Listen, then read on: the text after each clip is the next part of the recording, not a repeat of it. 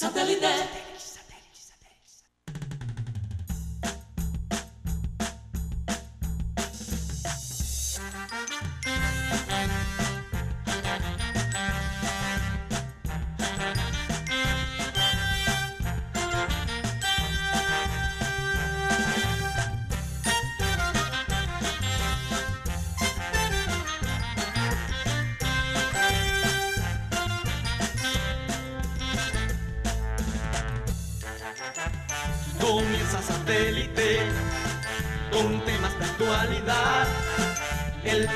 Programa élite de sintonía internacional. Conéctate a satélite. Al aire está satélite. ¡Satélite!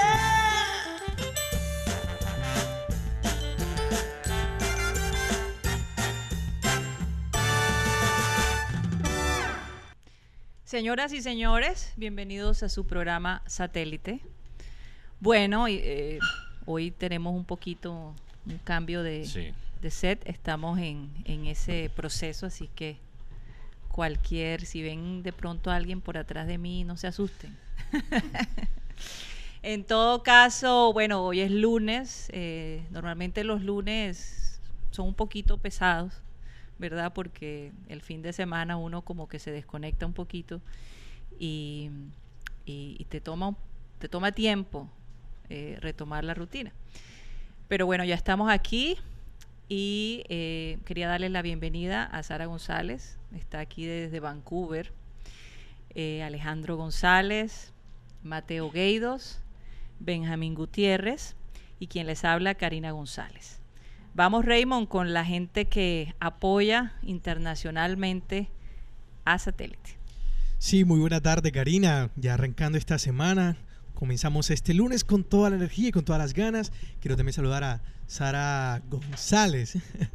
Hola, Sara, ¿cómo estás? Raymond, también ¿cómo a todos los del panel y quienes nos sintonizan, como siempre, los saludos a ellos, quienes nos apoyan a través de las redes sociales. Recordemos que a través de Facebook aparecemos como Abel González Satélite y a través de YouTube como programa Satélite.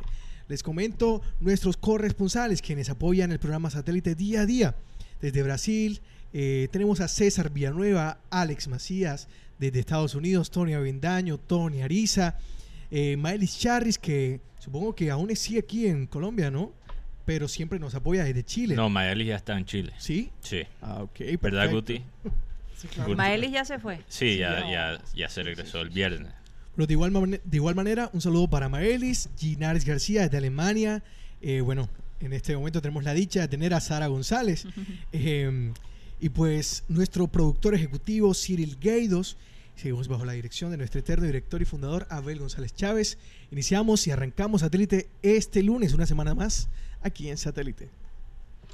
Bueno, excelente, Raymond. Muchas gracias. Eh, hoy quería comenzar el programa con un término que para muchos podría ser un mito, y es eh, una palabra, y es la felicidad.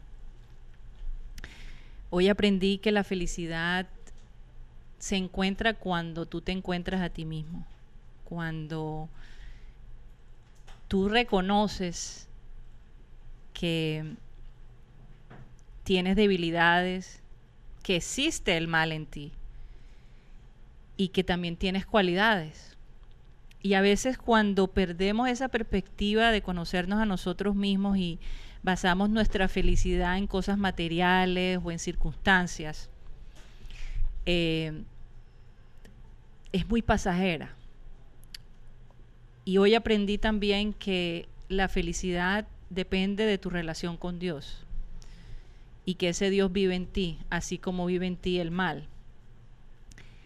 Y nosotros de pronto nos las pasamos justificando, ¿verdad?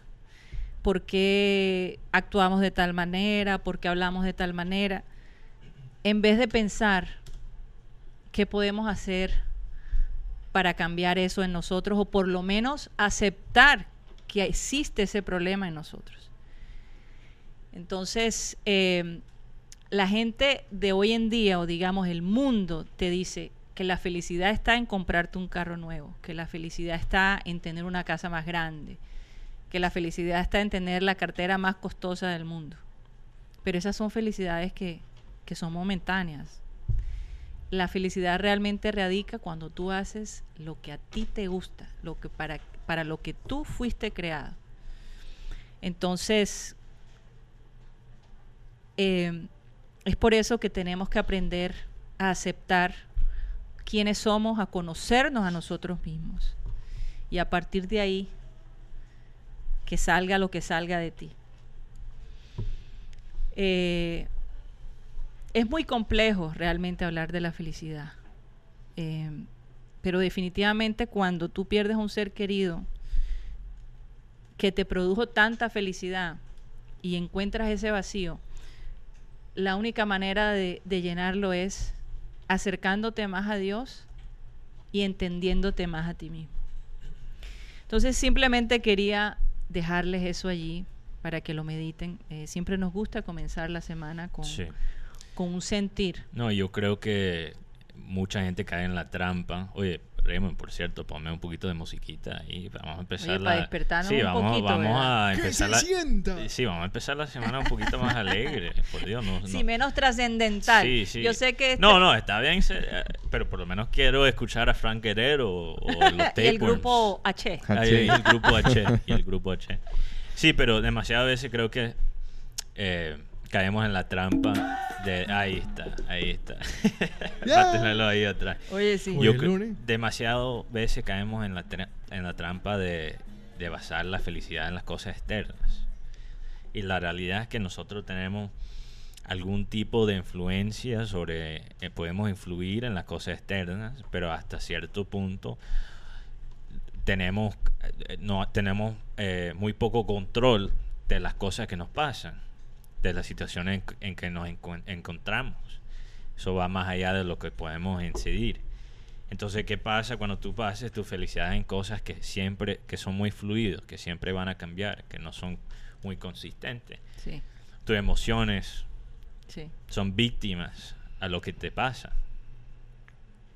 Y yo, so- eh, yo y no a lo que, proyectas. a lo que proyectas. Sí. Y también yo creo que muchas veces cuando estamos en la en, la, en las situaciones más difíciles de la vida, Sí. eh, Junior está jugando mal. eh, ¿Qué más puede, puede pasar en aquí? ¿Qué más puede pasar? Que la gente... Tu carro se dañó en un arroyo, O, o- o el tráfico de Barranquilla. tu mujer te dejó, hijos- tantas cosas. Gigante perdió. Está, o sea, pierdes el trabajo. Y, y lo que pasa es que después nos ponemos unas metas para salir de la tristeza. Ah, bueno, si yo consigo este trabajo, voy a estar feliz, voy a estar contento. Si salgo con, es- con esa mujer o, o ese hombre, voy a estar contento. Sí. Y entonces nos ponemos requisitos para la felicidad. Y muchas veces llegamos, podemos O llegar estar a... con otra mujer. Sí, sí. Pero sí, ah, voy a dejar mi esposa y ah, con una mujer más joven voy a estar feliz finalmente. Eso es lo que por eso estoy triste. Exacto. que joda menos. Sí, eh, me voy, voy, voy a producir otro hijo porque no me gustan estos primeros dos. Y ahí voy a estar feliz. O sea, podemos siempre tener una meta personal. Porque, y, y- y eso no, quizás en cumplir es- ese proceso de cumplir esa meta, no puedes dar algún tipo, no puede aplazar la tristeza. Pero si se cumple la meta, después qué? ¿Qué pasa? Muchas veces no te llena como pensaste. Y para conectarlo a los deportes, esto pasó con un boxeador, Tyson Fury, un boxeador gitano que nació en Inglaterra, pero su familia, él se creció en la cultura gitana, Sí. que es una cultura que, por cierto, se maneja en las peleas. El que manda en un grupo de, de gitanos, de lo que yo entiendo y lo que explicó este boxeador, es el que mejor pelea. Ah, Así es como tú ganas eh, la autoridad o el liderazgo. el título de Gypsy King, rey de los Ah, gitanos. Es por ganar peleas contra todos los otros gitanos. Wow. Entonces es una cultura y todos sus, su- sus padres, sus tíos, sus abuelos y todavía más allá fueron boxeadores también. Entonces es parte, de- él está básicamente haciendo la profesión de su familia. De su familia, sí. Él tenía esta meta de ganarle a este boxeador muy conocido, eh, fue campeón del mundo de heavyweight de la eh, ¿cómo se dice? Heavyweight en español. Esa El clase- peso pesado. del peso pesado eh, de esa división, un, un boxeador ucranio, y él siempre tenía la meta de ganarle a ese bo- boxeador, y él decía a su familia, a sus amigos, un día yo le voy a ganar a ese tipo. Y lo cumplió. Se volvió- se vol- él se volvió campeón unificado de, del mundo de, de ese peso. ¿Unificado o único? No, unificado, porque se, son varias, varias. Ah, varios títulos. Entonces se pueden unir Ok, Asoci- asociaciones. aso- las varias asociaciones del mundo de boxeo. sí. Él llega, cumple esta meta y no pelea por dos años. Llega a 400 libras. Está gordísimo. Estaba en una depresión, estaba usando drogas, estaba tomando todos los días. Él decía, yo tomaba, tomaba como 20 cervezas todos los días. Y, sí, 20 cervezas. Pobre hígado. exacto. O sea, si tú ves las fotos de él Gordo, o sea, es como otra persona. Y él dice, finalmente, yo siempre tenía este problema psicológico atrás. Siempre sentía la ansiedad, la depresión que venía.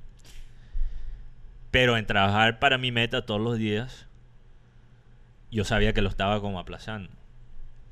Y cuando me volví básicamente el rey del mundo, cumplí mis sueños, que antes parecían imposibles, y, y ya yo lo, él dice, ya lo sabía. Ya, ya sabía que yo iba a ganar y que me iba a deprimir por varios años. Ya no pudo más porque ya no tenía esa meta. Después Él- de él- eso, ¿qué? Él basó su felicidad en su éxito como profesional. Y cuando lo cumplió, después qué? ¿Qué le faltaba? Él perdió la motivación. Perdió la motivación. Y bueno, es cuando él básicamente, se- él dice que tuvo un momento que le ha pasado a mucha gente que donde él finalmente se miró en el espejo, analizó su vida y así no actúa un campeón. Y él perdió sus títulos, los perdió por no pelear, porque después de un punto, si tú no peleas para defender los títulos, te lo quitan. Perdió todo, después de tenerlo todo, lo perdió todo. Y ahora él está rehaciendo su carrera. Ya ha ganado varias peleas y empató con el mejor de esa división, el mejor americano. Él y yo creo que él mereció ganar. Pero, pero ahí lo. Yo creo que había algo como sucio en, en los puntos al final. Pero eh, es, una, es un ejemplo de eso mismo. Que si tú basas las cosas, tu felicidad en las cosas externas, también alguien te lo puede quitar. Sí, es una felicidad muy fugaz. Mientras que cuando tú sabes, es decir, cuando tú cometes errores, tú sabes por qué los cometiste. Y aceptas críticas, que es que a veces nosotros no queremos que nadie nos critique. Eh, eh, tú justi- te la pasas la vida justificando por qué actuaste, actuaste de determinada manera. A veces hay que, hay que eh, más bien analizar y tomar las críticas como un punto a tu favor, no como un punto a, a- a- a- en contra. Sin embargo, obviamente, todo depende de las críticas, ¿no? Yo Uno me quedo puede- con una frase bíblica. Dice, bienaventurados los de limpio corazón porque ellos verán a Dios.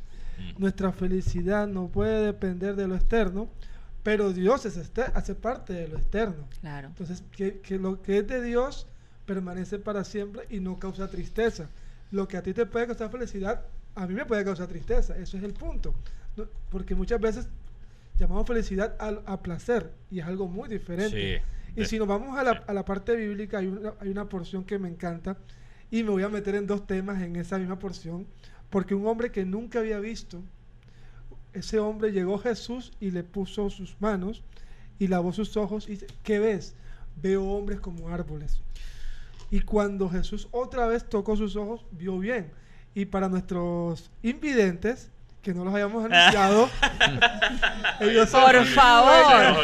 Juanelo, Martica Esa salida Gómez, tuya fue buenísima. Alex. Hernández, Winston Sánchez, Alvarito Orozco, el Gocie Mayor Mañe Barrios, además de la señora Sara, Luis Alberto Cervantes y Kelly Joana. Ellos son estos invidentes. Bueno, pero a ti no se te olvidó. No, a mí no se me olvidó y, esta- y estaba craneando Y cómo yo decirlo. siempre he dicho, mi memoria me falla.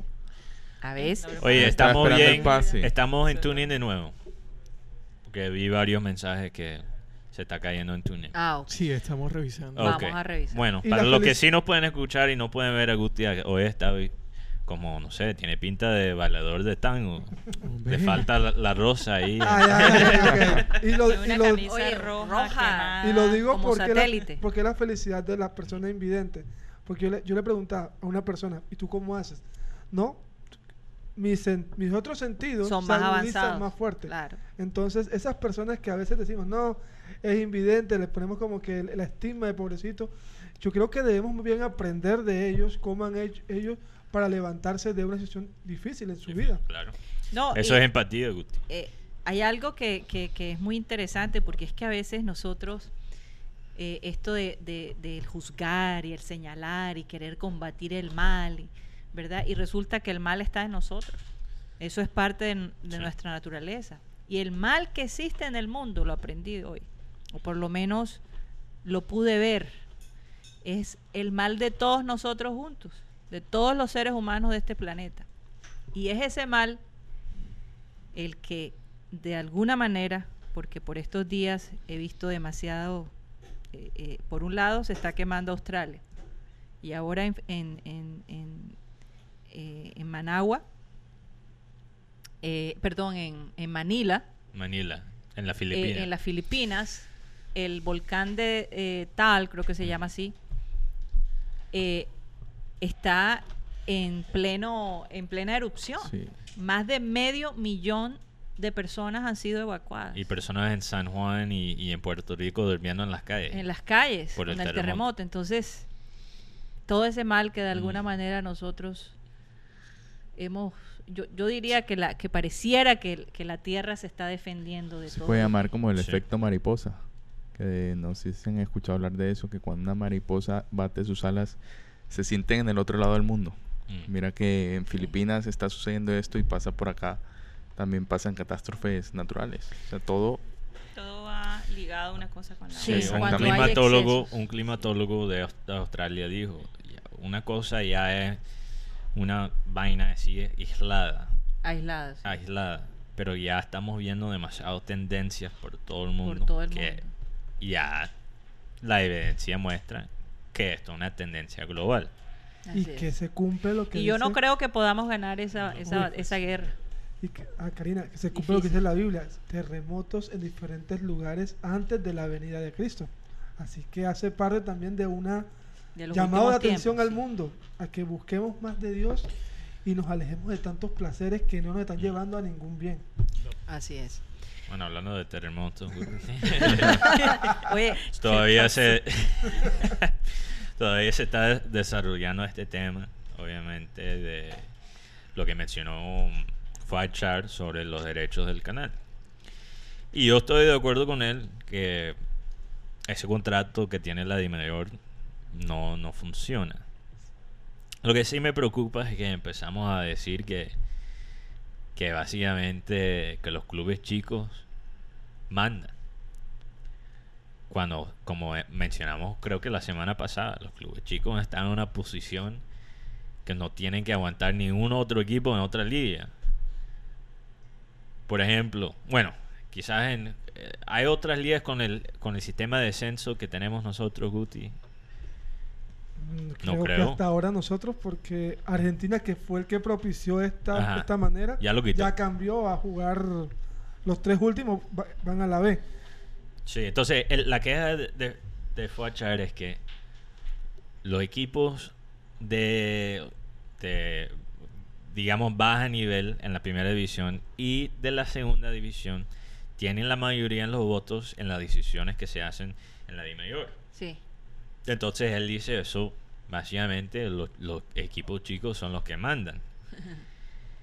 y yo digo, hay que hay, mira, yo sí creo que no es bueno mezclar los votos de equipos de segunda división y, y- y con, con equipos ya de primera división, ¿verdad? Porque esos, esos contratos de televisión deben ser separados, deben ser diferentes. La- el contrato de la primera y por eso eh, yo creo que es parte de la razón que los equipos están ganando menos plata que en otros países como Perú o Ecuador porque yo te aseguro que es, en esos o sea, tú países dices que se dividen los derechos. Eh, de acuerdo a la inversión, sí exacto. Ellos ganan un porcentaje. Ahora, de, de, de... No, no, es que hay votos y todo el mundo, cada equipo que está en la segunda división, en la primera división, tiene el mismo voto. Tiene, ahora, Fachar básicamente lo que está em- implicando es que él quiere que los ocho clubes grandes de Colombia deciden un poquito más lo sobre, sobre los contratos, que yo creo que Hombre, también claro que es sí. es justo, pero al mismo tiempo los clubes grandes Sí. tienen mucho más opciones de ingresar que los clubes chicos. O sea, hay que, hay que encontrar la manera también de emparejar las cosas en términos de, de los derechos de televisión. Sí. Y yo creo que quizás puedes dar, le puedes dar más control al- a los clubes grandes si no fuera tan, tan difícil para un club chiquito establecerse, encontrar algún tipo de consistencia. Porque ¿qué pasa? Tú subes a la primera división Sí. Y empiezas con el promedio de otro equipo. Sí, no, no el, no el que tú adquiriste cuando hiciste los puntos.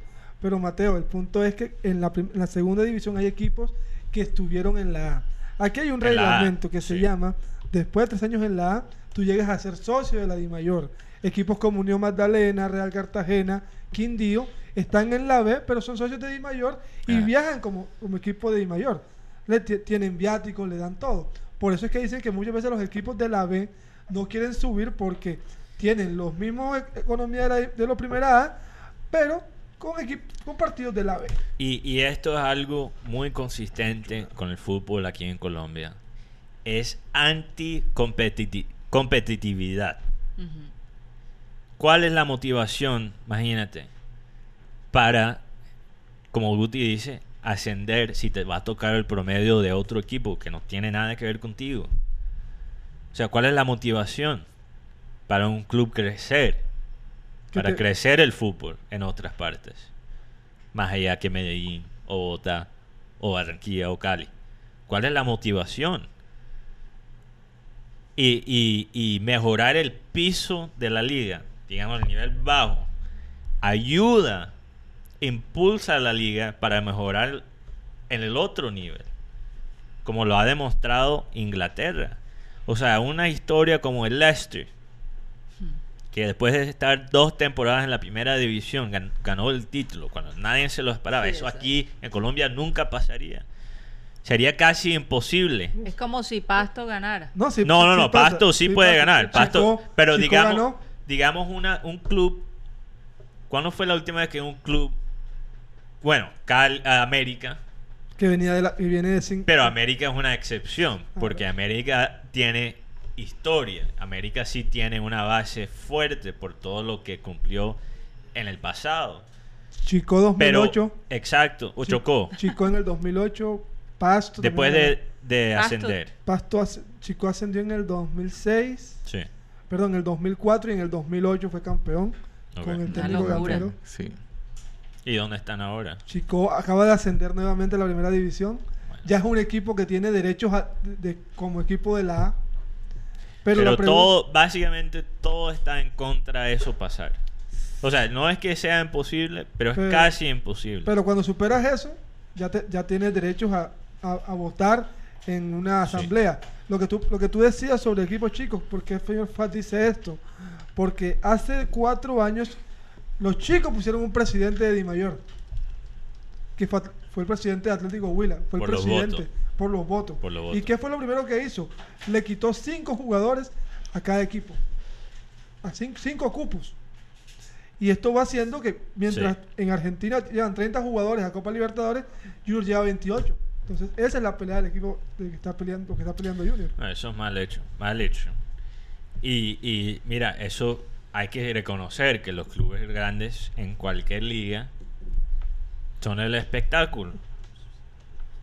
O sea, tenemos a alguien de Huila mandando No, y ya- haciendo... ya, no está porque lo porque la- el mismo No, G8 te- o tuvimos, perdón, tuvimos a alguien de Huila mandando la liga. Eso, eso, ya, eso, ¿eso qué es? Pero al mismo tiempo, para evitar eso, hay que tener algo más justo. Hay que eliminar las cosas de la liga que son anti-competitivos. Tener una liga que se, por lo menos es mi opinión, quizás la gente no esté de acuerdo, tener una liga donde se define el campeón por un sistema de básicamente de playoffs después de un cuadrangular, eso me parece ridículo.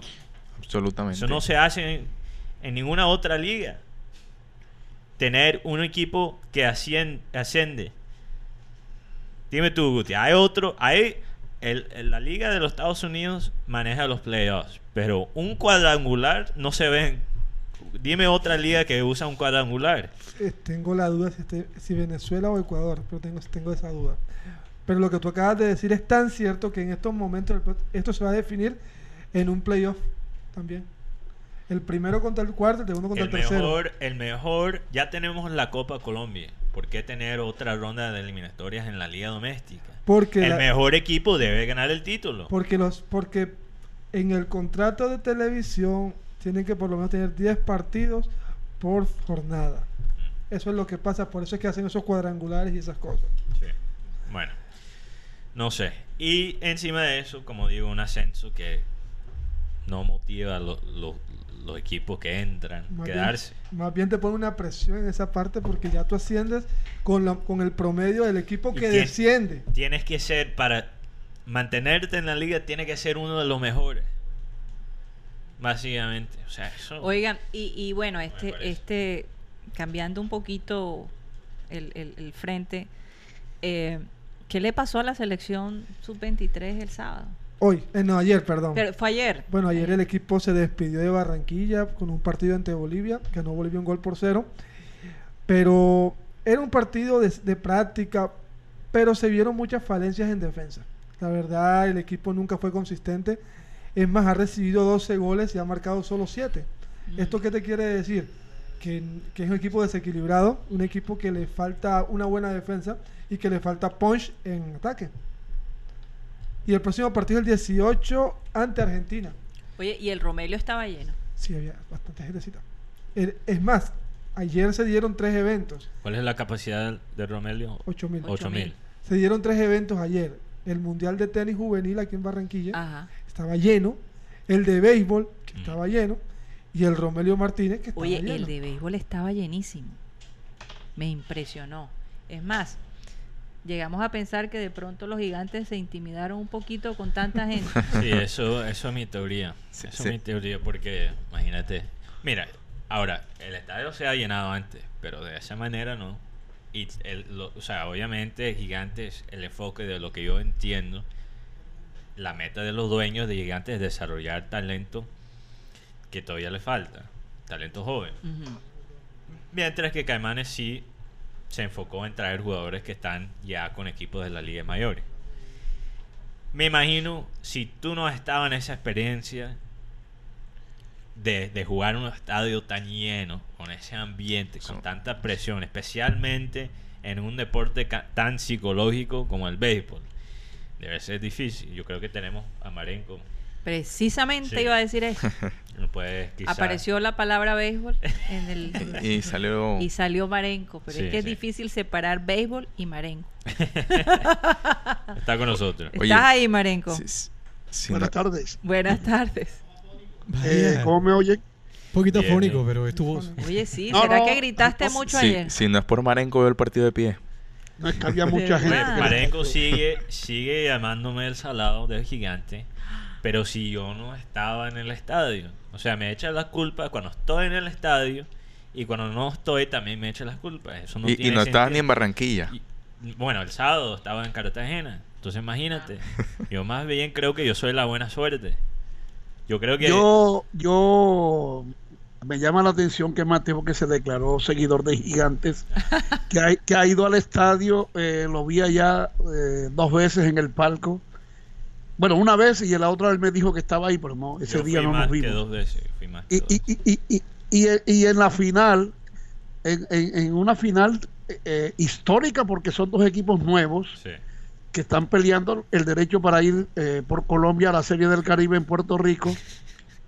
que, que, que el estadio tuvo el sábado el lleno más grande que ha tenido eh, ese parque en su corta vida. Y explico, porque cuando se inauguró y después en los centroamericanos se vendían las boletas eh, de acuerdo al número de sillas que había. Ajá. Pero, pero los gigantes el día sábado no tuvieron en cuenta eso y, y mantuvieron la promoción del 2 por 1 O sea que con, dos, con una boleta entraban dos personas. Ento- Entonces, claro, entraban dos personas con una boleta, pero las sillas no se duplican. Las sillas, las sillas siguen siendo las mismas. Claro. Entonces, llegó un momento en que ya las sillas se agotaron y, mucha gente no tenía dónde sentarse. Entonces, había gente de pie en el outfield, del lado del left center field y del right center field. Había gente de pie a los lados y había gente de pie en el pasillo principal. O sea, yo creo que eh, el día sábado entraron por lo menos 15 mil personas. Y aparte de eso, se quedaron como 3 mil o no sé cuántas afuera, con boletas incluso en la mano que no pudieron entrar. No pudieron entrar. O sea, ese día sábado, la expectativa de ingreso al estadio estaba cerca de los 20 mil fanáticos. ¿Y sabes qué sucede, Maren?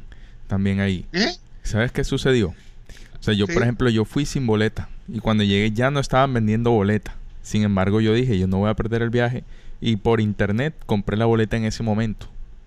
¿Sí Y me entiendes? O sea, no hay una organización... Sí pude entrar. O sea, no hay un tema de que te digan, no, ya se cerró boletería y no se le vende a nadie. Hay maneras de conseguirla y no, no había un control en ese sentido. Sí, fíjate que, pero fíjate que ayer fue lo contrario. Ayer aplicaron eso que tú estás diciendo, no hay más boletas. Y resulta que el estadio no se llenó a tope ayer como, como sí ocurrió el sábado. Ah, O sea, fue una, fue una gran entrada la de ayer. Pero se quedó gente afuera tratando de comprar boletas y ya no vendían. Y, y, y, y las, y las gradas de sol solas. Solas. O sea, eh, eh, eh, ayer se hubiera podido llenar otra vez igual que, que el, que el sábado. Bueno, no igual, o sea, llenar todas las sillas sin sobrecupo. ajá. Pero resulta que, que de pronto temiendo precisamente eso del sobrecupo, la organización decidió no vender más boletas. Y mucha gente me escribía, me llamaba, y otros amigos también recibieron los mismos mensajes de amigos de ellos, familiares y todo eso que estaban afuera, queriendo comprar la boleta y no había, no había boletas. Entonces, no sé, ahí, porque si el estadio tiene un, un aforo ya garantizado, que se sabe cuánto es, se pueden contabilizar las sillas, están enumeradas. Es fácil poner en venta deduciendo la- las boletas que regalan de cortesía y vendes el resto y ya hasta ahí llega la venta de boletas. Pero pero quedaron quedaron sillas ayer en en las, en las tribunas de sol del outfield sin llenarse porque porque no se vendieron más boletas. O sea no porque el público o sea no porque el público no hubiera estado disponible para llenar esas sillas sino porque no vendieron esas boletas. Eso ocurrió ayer. Bueno, es que eh, me imagino que esa es la desventaja de, de tener una taquilla general, ¿no? Que no esté zonificada. Sí, que no sea por sí. Mm. Porque no si está que- zonificada si está zonificada Pero tú pagas boletas- lo mismo por cualquier lado, o sea, ¿verdad? No, lo que te estoy, lo que estoy diciendo es que ellos es fácil. Si, si son 9.200 No, no sillas. contabilizan las boletas que venden. No, pero digo, si son 9.200 Ajá. sillas que hay en el estadio, que eso fue lo que me informaron que tenía de capacidad el, el Garrentería, pues haces 9.200 boletas. Regalas 200 de cortesía, por decir un número. Vende las 9.000 y ya. sí. Sí, pero ahí no tienen en cuenta cuántas mandan a taquilla presencial, cuántas mandan a internet y cuántas fueron regaladas. Es decir, Estoy tenemos 9000 y mandaron las estoy 9000. diciéndote que se imprimen 9.200 y ya. La capacidad del estadio. Entonces no debería haber ese tipo de inconvenientes. Aquí un oyente, eh, Marenco, te dejó un comentario. Esta información es para el señor Marenco. Ya Eh, la leí. Ya lo leíste. Ayer fui al estadio de béisbol y no pude entrar. Los, vende- los revendedores tenían las boletas retinadas y muy caro. No pude. Lo que pasa es que, ¿sabes que Una Los revendedores, sí, organización. sí, los revendedores sí se levantan temprano. Yo vi una foto, sí, claro, Ese claro, yo vi unas fotos, yo vi unas fotos que me enviaron a eso de las 10 de la mañana más o menos, Mm. donde ya había gente comprando boletas. Y yo estoy seguro que la mayoría de esa gente que estaba comprando boletas eran los revendedores.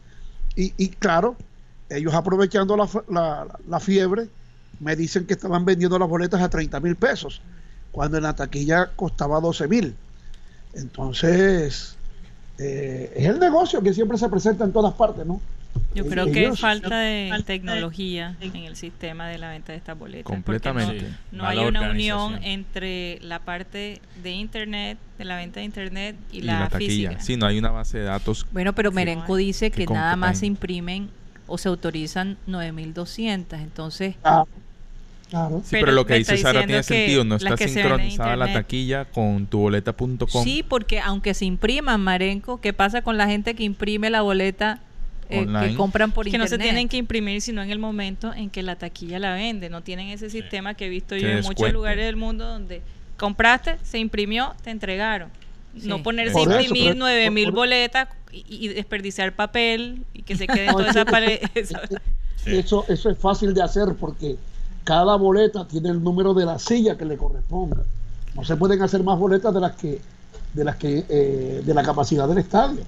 O sea, ahí no hay forma de Ah, que entonces eso en efecto cuando tú compras la boleta te dan una silla específica. Claro, claro. Lo que Ah. pasa es que lo que pasa es Yo que pensé que aquí la gente entraba y se sentaba donde quería. Sí, Eso lo fue lo que me Donde explicaron. quería. Donde quería. Pero pero pero la silla las, las boletas tenían el número de la silla que le correspondía. Realmente fue así, Ah. porque yo las vi. Boletas. tú me mencionaste que fuera del aire que eh, Montería, Vaquero de Montería se renovó justo antes Sí. de, de los playoffs. Háblanos un poquito de los cambios que hizo los Vaqueros. Sí, eh, ellos, ellos, ellos hicieron algunas variaciones con, lo- con eh, algunos, por ejemplo, el Vizcaya que trajeron ellos, el que lanzó el primer juego, lo trajeron de la Liga de, de Oriente, de, si mal no estoy, de Corea o Taiwán, venezolano. Eh, cogieron a, a- Cabrera, se lo cogieron de los, de los toros de Cincelejo. Es decir, el equipo de los vaqueros que tú viste algún día que fuiste al estadio Sí.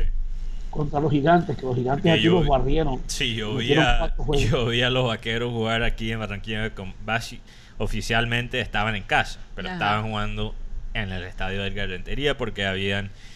Eh, ¿Por qué habían aplazado los partidos, Marenco? E- ese, jue- ese juego lo aplazaron por, ah, por- por las protestas. por el paro, por sí, el por, paro, el paro. por el paro. Sí, sí, sí. ese, ese, ese juego correspondía a una fecha en Montería.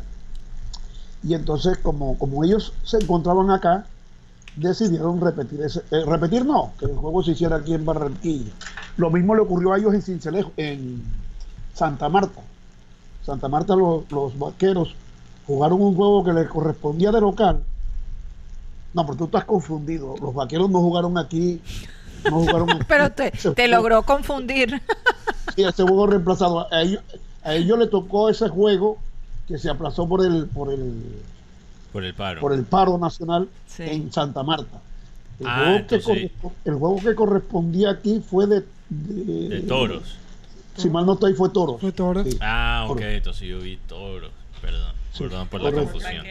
Perdón por toros, Vaqueros. Sí, vaqueros, toros. Los nombres son un poquito va por ahí. parecidos. Sí, Sí, la sí. misma vaina. Sí, sí, sí. Sí, pero, pero en todo caso ellos hicieron Ah. unos movimientos interesantes que han fortalecido a este equipo. Los gigantes no hicieron esos movimientos. Es más, yo les pregunté a ellos sobre esa situación y me dijeron que era cuestión de presupuesto. O Presupuesto. sea, ellos no, ya no tenían más dinero para invertir. Sí. Entonces se quedaron con el roster que tenían, básicamente. Claro. Pero Eh, tampoco eh, el eh, roster que más, tenían era. Es más, Era es tan más malo. a, mí, a mí ayer, no ayer, no antier, me escribía el Pipi Urueta. Dije el Pipi Urueta que, por cierto, acaba de ser noticia, porque los Tigres del Licey de República Dominicana, que están en el round robin de la liga de su país, y envueltos en una mala racha de cinco derrotas consecutivas, hoy decidieron despedir a su manager eh, Pedro López de Puerto Rico y, re- y nombraron de reemplazo a Luis Pipi Urueta, el barranquillero. Eh, eh, me llamó la atención ese movimiento porque el Pipi Urueta estaba en Estados Unidos en compromiso con su organización de los Divats de Arizona. Ajá. Y, y- y él desde allá escuchaba la transmisión que nosotros tenemos acá y, me escribía constantemente sobre el juego, sobre algunas situaciones, en fin. algunos comentarios que hacíamos nosotros, todo eso, él enseguida me escribía. Y él hace parte de la organización de los gigantes acá. No sé en qué rol, si él es socio aportante de dinero, en fin, no sé, eh, o si es asesor, pero él me escribió y me dijo, nosotros, o sea, hablando como miembro de los gigantes. No estamos tan interesados en el dinero. Lo que queremos es que el público esté en el estadio. El público Claro. está en el estadio y lo que he escuchado también por fuentes, conexiones con los, los dueños, en el desarrollo de talento, específicamente. sí. Y por eso el presupuesto más bajo al quizás la, la plantilla, pero el presupuesto que le han metido al parte de, de marketing es mucho más allá. Ahora, Marengo, obviamente hemos mencionado que el que gana esta serie, el que se define como el campeón de esta liga colombiana, de, de la costa, más o menos, ¿verdad? Todos los equipos son de la Sí, costa. de la costa, Sí. sí. Va a la serie del Caribe En Puerto Rico. en Puerto Rico. Sí. Ahora, Sí. yo sé que hay personas que podrían, yo creo, despreciar la importancia de tener un equipo colombiano, sea Por favor. vaqueros o gigantes, en esta serie del Cari- Caribe. Entonces no sé si puedes explicar qué tan importante es básicamente tomar el puesto de Cuba Sí. en este torneo internacional. Buen punto. muchísimo, muchísima importancia. Quien no lo entienda así, pues yo no sé en qué lugar del mundo vive, pero... pero O no No, conoce de Colombia- béisbol. Yo, yo vi que estabas el otro día debatiendo con al- algunas personas que piensan así, entonces por eso quería darte la oportunidad de, de explicar. Imagínate, la serie del Caribe es denominada la pequeña serie mundial latinoamericana. Eh, por años, bueno, en la primera etapa fueron Cuba, Venezuela, Puerto Rico y Panamá los que hacían la serie del Caribe. Eh, después Panamá dejó de hacer béisbol profesional y Cuba suspendió el profesionalismo en la isla cuando llegó Fidel Castro al poder. Y eh, no se hizo Serie del Caribe hasta el año 70, que incorporaron a México con la Liga del Pacífico y a República Dominicana. Desde entonces se está jugando la Serie del Caribe. Y, y bueno, Colombia nunca ha participado en este circuito. Imagínate. Y yo, y- y yo soy testigo de los esfuerzos que hizo Edison Rentería, Edison Rentería, cuando él era el presidente de la, de la Liga Colombiana, por ingresar a la Confederación de Béisbol del Caribe, y lo logró. Él tuvo que hacer eh, un aporte o un, digamos, pagar la matrícula, para decirlo de alguna forma, de 40 mil dólares para ser miembro de la, de la Imagínate. Confederación de Béisbol del Caribe.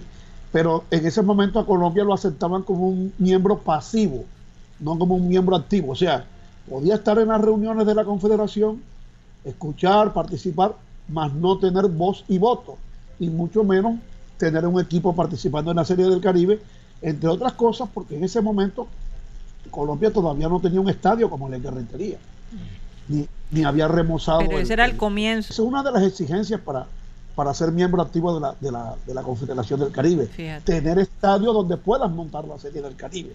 O sea, no solo es ir a participar en otro país, sino que en, en algún año tú tengas la responsabilidad de montar la Serie del Caribe. Ahora, Y ahora Marengo, como todos los equipos están en la costa, Oye, per- perdón que, que, que Yeyito de vez en cuando él hace su aporte.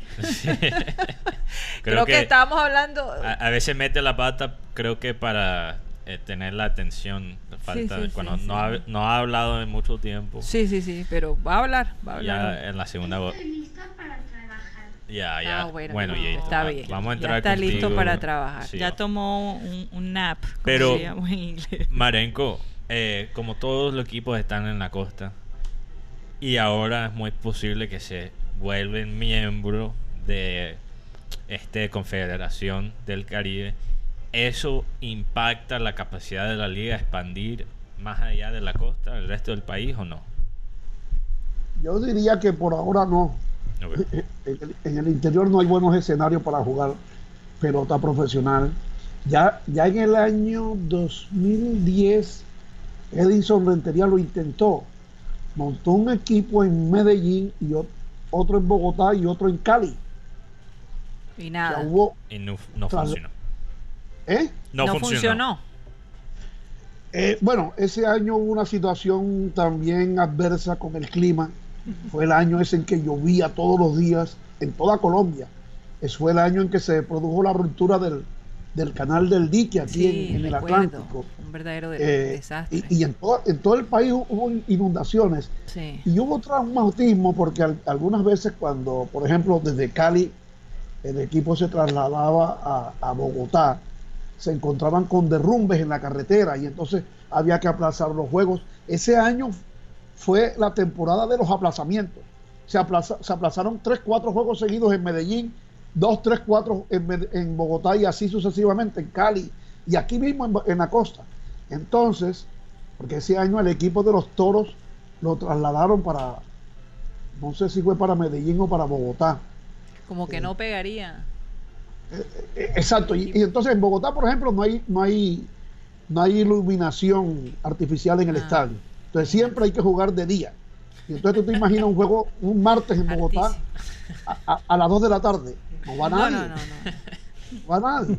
Y, y Claro. yo, y, y a mí me- y, y yo ese año decía, oye, pero están jugando, se llamaba el equipo Las Águilas de Bogotá. Están jugando las Águilas de Bogotá y yo prendía los noticieros, Caracol y RCN. Y ni una información, ni una imagen del estadio, ni, ni nada sobre este juego. Entonces, imagínate, eso, eso para un patrocinador no, no, no, no, no es atractivo.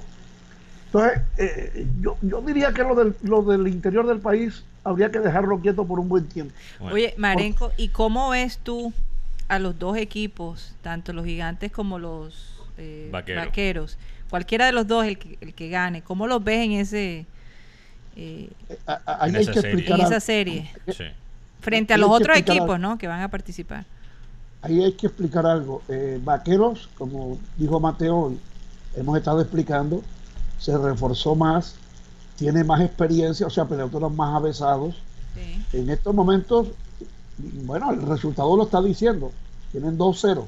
Ganaron los dos primeros juegos aquí en Barranquilla. Eso no quiere decir que ya ganaron la serie, pero, pero sin duda alguna que se ve mucho mejor que el equipo de acá. Sin que eso quiera decir que de pronto Gigantes se meta en una racha y gane dos juegos. No, pero mi pregunta es cómo los ves tú a ellos frente. Escúchame, hasta allá voy, Ajá. allá voy. Escúchalo, escúchalo. allá voy. Entonces, eh, no, esto es para decir que de pronto la serie no se termina en Montería. Puede ser que, que, que- que Gigantes gane dos juegos o los tres y haya que retornar acá. Yo he sugerido, y además porque siempre es así con los equipos campeones, no crean que si República Dominicana gana los Toros del Este, que ya clasificó, o los Tigres del Licey, o las Águilas Ibaeñas, o, o el Escogido, que es el otro equipo que está buscando un cupo a la final en Dominicana, Ajá. va a ir, va a ir como ocurre en la Copa Libertadores de fútbol, van los equipos con su roster, para decirlo en términos beisboleros. Sí. No, a la Serie del Caribe los equipos se refuerzan. Los equipos hacen casi que una selección. Entonces, del material disponible de los otros equipos, Ya. ellos Ok. escogen lo que les sirve, Ya lo que les pueda ayudar. Qué bueno. Entonces, yo he, hasta sugeri- cierto yo he sugerido, más lo dije antes de comenzar la final, cuando- el día que Gigantes estaba eliminando a, a Caimanes.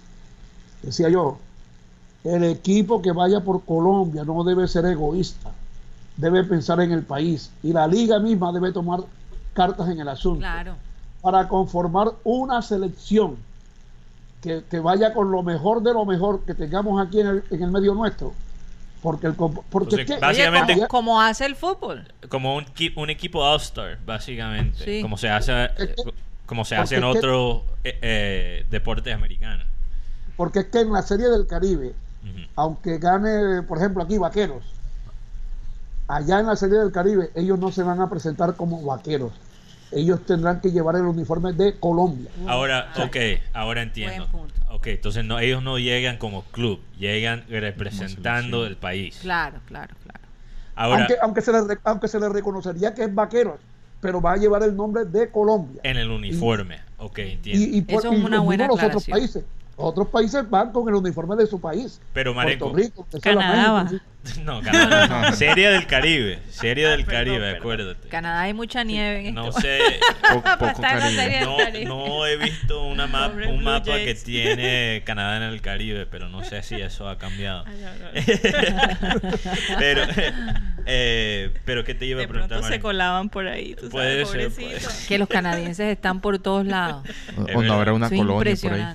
Bueno, acuérdate que muchos de las colonias en el Caribe, de las colonias eran también colonias inglesas, como, Sí. como Sí. lo fue eh, canadiense, entonces hay una presencia caribeña muy fuerte en, en Canadá, especialmente en ciudades como Toronto. Hay muchos eh, eh, muchas personas inmigrantes de Jamaica.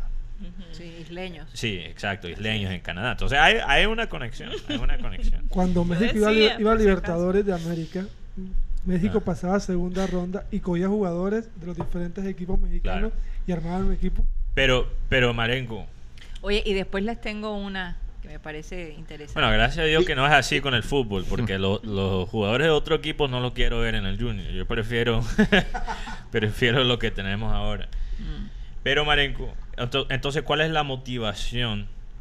¿Cuál es el beneficio? Más allá de, de quizás Ganar el... ganar, ¿verdad? ¿Cuál, ¿Cuál es la motivación para la liga crear esta selección, entre comillas, eh, para ganar la Serie del Caribe? O sea, ¿qué, qué gana en esa serie más allá que, que, que la, el, reconi- o sea, de- de- Reconocimiento. el reconocimiento de ser campeón del Caribe? Hay, hay un No, no, no, dinero que se como- paga, hay que, ¿qué pasa? Como país invitado, el logro es participar y si ganan la serie, mucho mejor. El honor de ganar la serie. Ah. Eso da prestigio. No, eh, eh, económicamente no habrá beneficios. No hay beneficio. Incluso, incluso, incluso la Liga Colombiana tiene que pagar eh, parte de los gastos del equipo que va a Puerto Rico. Y, y así ha ocurrido con, con, por ejemplo, Panamá el año pasado. Ellos fueron la, la sede de una manera improvisada de la Serie del Caribe porque no se pudo realizar en Venezuela por los problemas que ya conocemos. Sí. Y Panamá ganó la serie. Imagínate lo que eso significó para, para los panameños. Ellos no obtuvieron premios económicos. eh, eh, Porque no Oye, está así. pero esta serie se rota, ¿no? Sí, sí, sí. Entonces claro. Colombia, si Colombia participa, Colombia también podría ser sede para juegos también. Ah, caribeños, ¿no? En, en eso se está trabajando. Mm, A ver si es posible que en, el en eso se está trabajando. A ver si es posible que en el 2022 Barranquilla sea sede de la Serie del Caribe. Pero por- Porque ya- sí, porque ya está razón. asignada la, la próxima que le corresponde a México, la del 2021. Entonces, Colombia con Barranquilla sería la, la sede, todavía eso no está confirmado. El 2, mira, es que el 2 de, de febrero en San Juan Ajá. va a haber la asamblea de la Confederación de Béisbol del Caribe.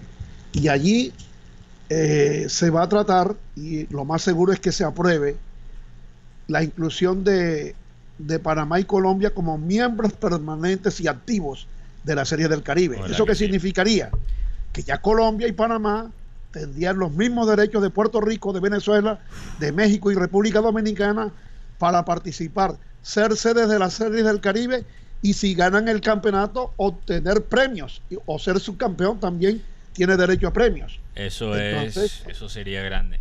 Marenco, ya estás mirando los precios de los tiquetes a, a- a Puerto Rico. Hay que empezar a planear desde ya- ahora. ya- ya hice un hice unos contactos con mi amigo Marcio del Vecchio, que tiene, tiene su agencia de viajes. Ah, lo que pasa es que me toca ir primero a Bogotá a, a sacar la visa La vi. nuevamente. Esas son las vainas de la, de la geopolítica. Puerto Rico. Sí, ya sabemos, los gringos son te complicados. toca, te toca. Los gringos son Oye, pero.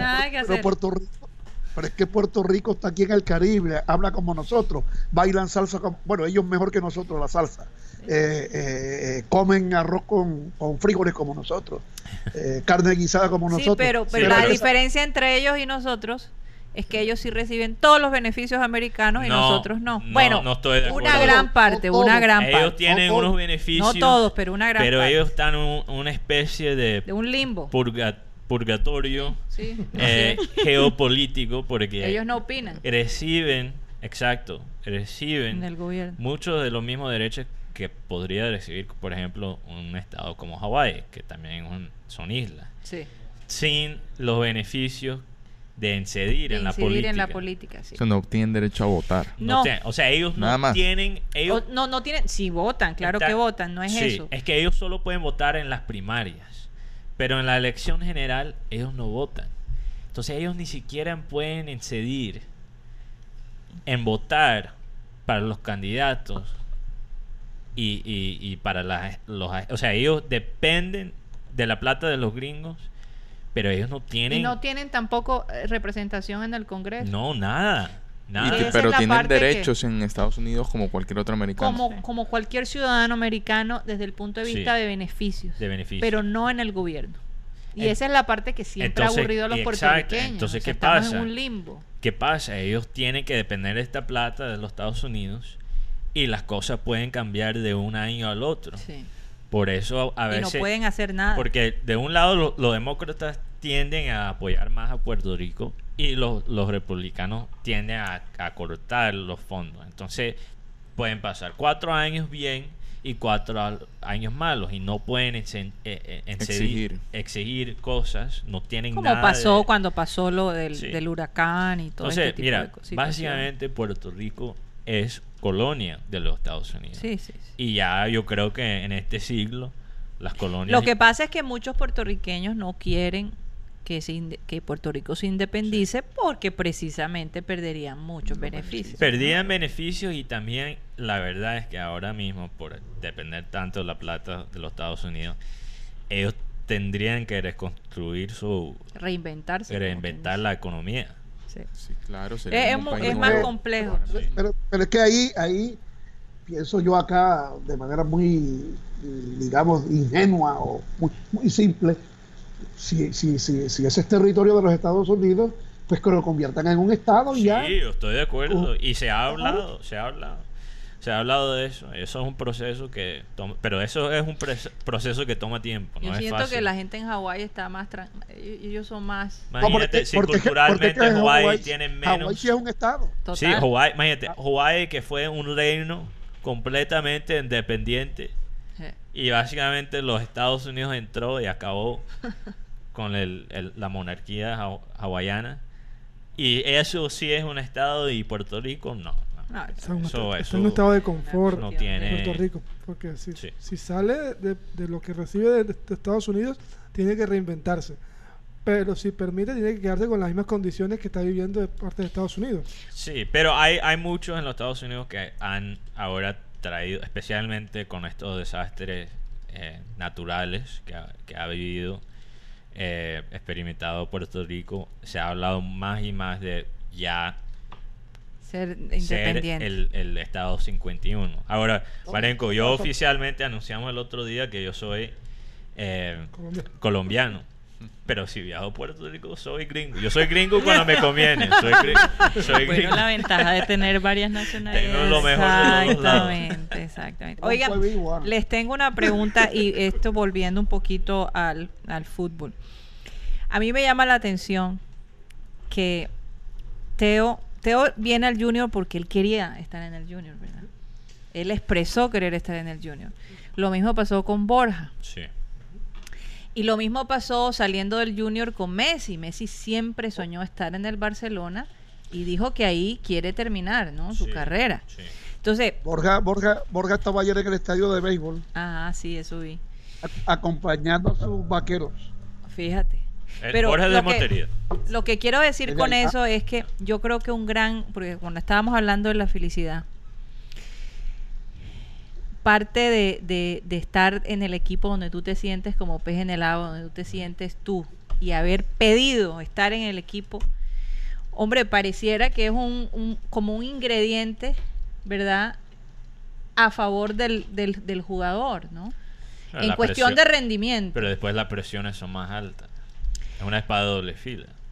Es una espada de doble filo, pero, pero de igual, eh, no sé, la historia muestra que Sí. los jugadores que, que han querido ser de un equipo y dan todo por ese equipo, eh, su rendimiento es mucho más alto que el Sí. que traen porque le tocó, porque lo prestaron o porque... Sí, sí, no, definitivamente. Yo Depende digo, de la es posible la que, que, que Borja de alguna manera ten- eh, digamos sea mejor rendimiento. tenga mejor tenga tan buen rendimiento como lo ha tenido Teo. Ah, Yo, como hablamos con Inaris, específicamente para un goleador, la parte psicológica es muy, muy importante. Sí. Porque para mí la parte psicológica es lo más importante para ser un 9. Porque tienes que, primeramente, interesantemente, tienes que estar cómodo con votar goles. No te puedes angustiar porque no es como un mediocampista que, ok, si pierdes el gol, está bien, porque eso no es quizás tu responsabilidad, es Sí. meter todos los goles. Pero Sí. si eres un 9, tienes esa presión, pero también eres humano. O sea, cada disparo al largo no va a ser un gol. Sí. Entonces tienes que estar cómodo con, con fallar. básicamente. No le tienes que tener miedo. Mira lo que pasa con Zlatan Ibrahimovic, que a los 38 años todavía está metiendo goles. Él regresó a Milán, donde jugó, tuvo mucho éxito antes. Y en su primer partido, como titular, mete un gol. Pero él quería regresar. Él quería regresar. Ah. Fíjate, es lo mismo. Entonces definitivamente eh, es, Tiene es que un ver, ingrediente tiene que ver. a favor de estos jugadores. Sí, sí, definitivamente. Así que yo, yo Él no sé, yo tengo una... Él, una... él dijo, yo celebro como, como Dios cuando, se- cuando mete un gol. Bueno, vamos a un corte comercial, aunque no lo crean, ya pasó una hora. No puedo creer. Sí.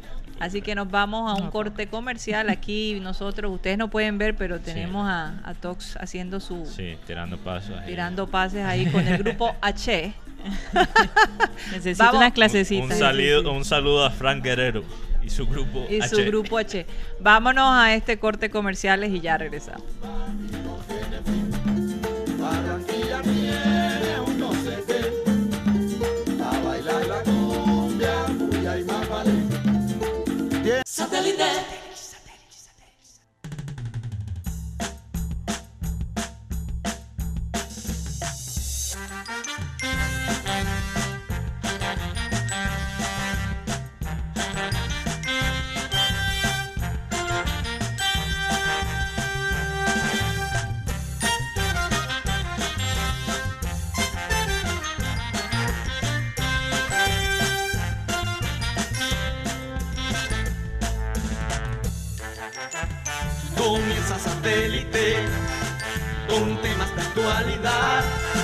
El programa élite de sintonía internacional.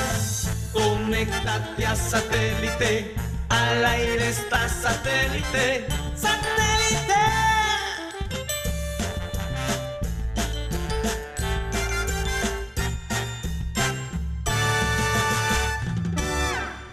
Regresamos después de estos pequeños mensajes y llegó el momento de pasar a saludar a nuestros patrocinadores, a recordarles a ustedes, nuestros oyentes, quienes están con nosotros día a día apoyando el programa Satélite. Recordemos que estamos a nombre de CopyX. Aquí en CopyX te ofrecemos impresiones, diseño gráfico, copias, transcripciones, empastes, encuadernación, servicio de escáner y mucho más. Estamos comprometidos en ayudar a nuestros clientes, brindándoles acceso a las mejores tecnologías con soluciones logísticas para la empresa en su manejo corporativo por medio de impresiones y copias de máxima calidad y nitidez.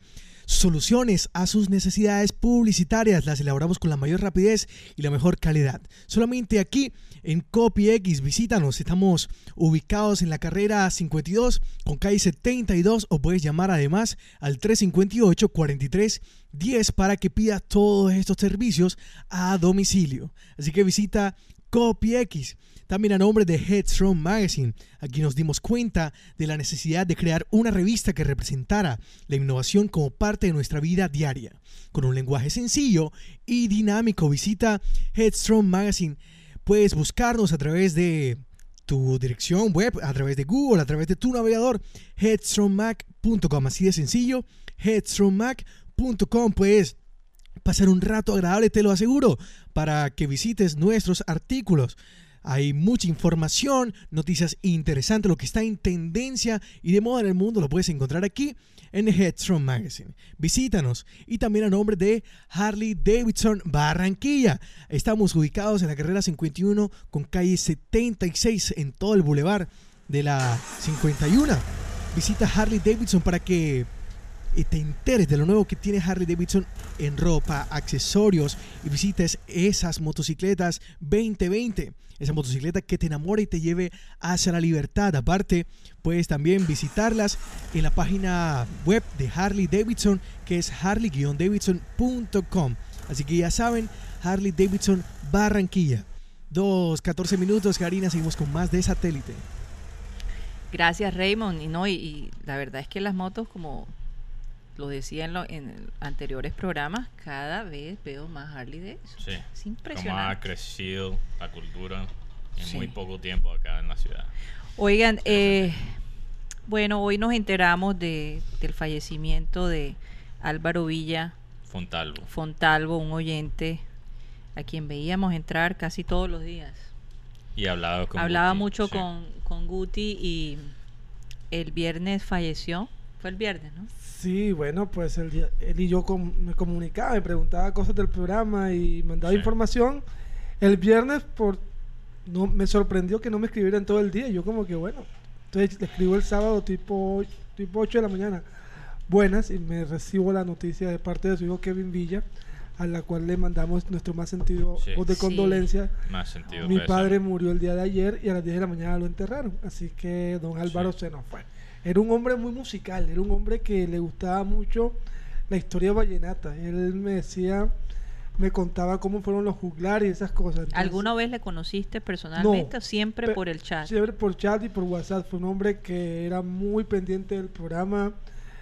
Tenías, siempre me, me corregía algunas cosas de Marenco. Me decía que la salsa no era netamente latina, Sí. sino que había gente de Estados Unidos que cantaba Oye, salsa. fíjate, yo dije, yo se lo dije a Marenco. Bueno, Mm. bueno saber que Álvaro me estaba apoyando Entonces ahí. pasé en su tumba a don Oye, Álvaro y a sí. su familia. Con seguridad que está allá arriba en el cielo y lo más Sí. probable es que se encontró con nuestro padre. ¿no? Sí, un fan destacado eterno. Imagínate, eterno, así es. Bueno, sí. un, un abrazo especial para toda su para toda su familia y nuestro más sincero sentido peso. Sí, definitivamente. Y ahora vamos con, con esos oyentes amados también Sí. que ya son parte de nuestra familia. Sí, Ah. due- duele escuchar eso porque tú ves las Uy, no, y además entrar- que sé por lo que deben estar pasando. Sí, sí, no- sabemos lo que están pasando y ver a esas No es personas fácil. entrar y, y hablar con ellos, ver los comentarios, se vuelven como parte de aquí de la familia satélite. Entonces Así siempre es. da una tristeza. Pero el oyente que tenemos con nosotros hoy por YouTube, tenemos a Rodolfo Zuluaga, José Atencia, Cristóbal Rivero, Tony Ariza, eh, Fernando Vaca, Milagro Zamudio, María Elvis Lear Ortega, Luis Cassiani, Javier Sánchez Polo. Por Facebook tenemos a Tato Villarreal, Sentit Orozco, Luis Monroy, Iber Rodríguez, José Arzuza, Jesús García, Jesús Puerta González, Armando Benavides y Ana Camargo. Gracias por estar con nosotros. Saludo para. Anita Camargo. Sí, que yo sé que él siempre está dejando Sí. mensajes muy, Muy especiales. muy especiales. Así Gracias es. por todo. eh, eh, las sugerencias, los comentarios, estar en los debates aquí con nosotros. Eh, a veces. No, y, y defendernos también. Sí, no, y criticarnos entra- también es bueno. Hay que, Sí, sí, sí, sí. No hay que ser monotemático. O, o informar, por ejemplo, cuando la gente entra y nos descubre por primera vez. Sí. Nuestros oyentes se encargan de contar la historia. O que regresan, que eran oyentes del pasado y a- se- ahora se están dando cuenta que continuamos con este programa por los medios digitales. Así es. Y por cierto, para recordarles, nos pueden escuchar eh, por Facebook como Abel González Satélite, nos pueden escuchar por TuneIn, radio digital, que es solo audio. Sí. Eh, lo puedes escuchar en el carro, entre que estás comiendo, cuando estás, no sé, trabajando. Por cierto, vi una noticia que el trabajo remoto está creciendo todavía más y más.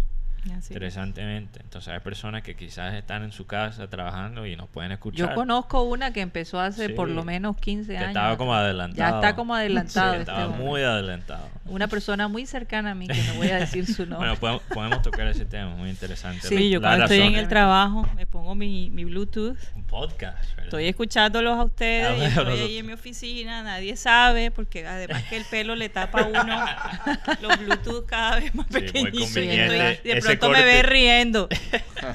¿Qué Mira, pasa aquí? ¿Qué Sara está pasa? loca. Sara está, no, es- cua- si la ven riendo es porque Mateo dijo algo. E- Ese es el puesto del futuro, yo creo. O sea, el Eh, rendimiento definitivamente. aumenta muchísimo. Y es posible, yo lo he visto, como decía, a través de Sí. mi esposo Cyril, él ya por lo menos, yo diría, más de 15 años trabajando de manera remota. Tiene sus clientes en Europa y en Estados Sí. Unidos y su oficina Mira, queda en Barranquilla, Colombia, leí- South America. Eh, El artículo que yo leí era, el título era Todos ganan cuando los empleados trabajan desde la casa. Claro. Pero para, para- antes de seguir con ese tema, para rematar aquí, nos pueden escuchar en YouTube como programa satélite. Nos pueden seguir en Twitter. Estamos arroba program satélite, arroba programa satélite en Instagram.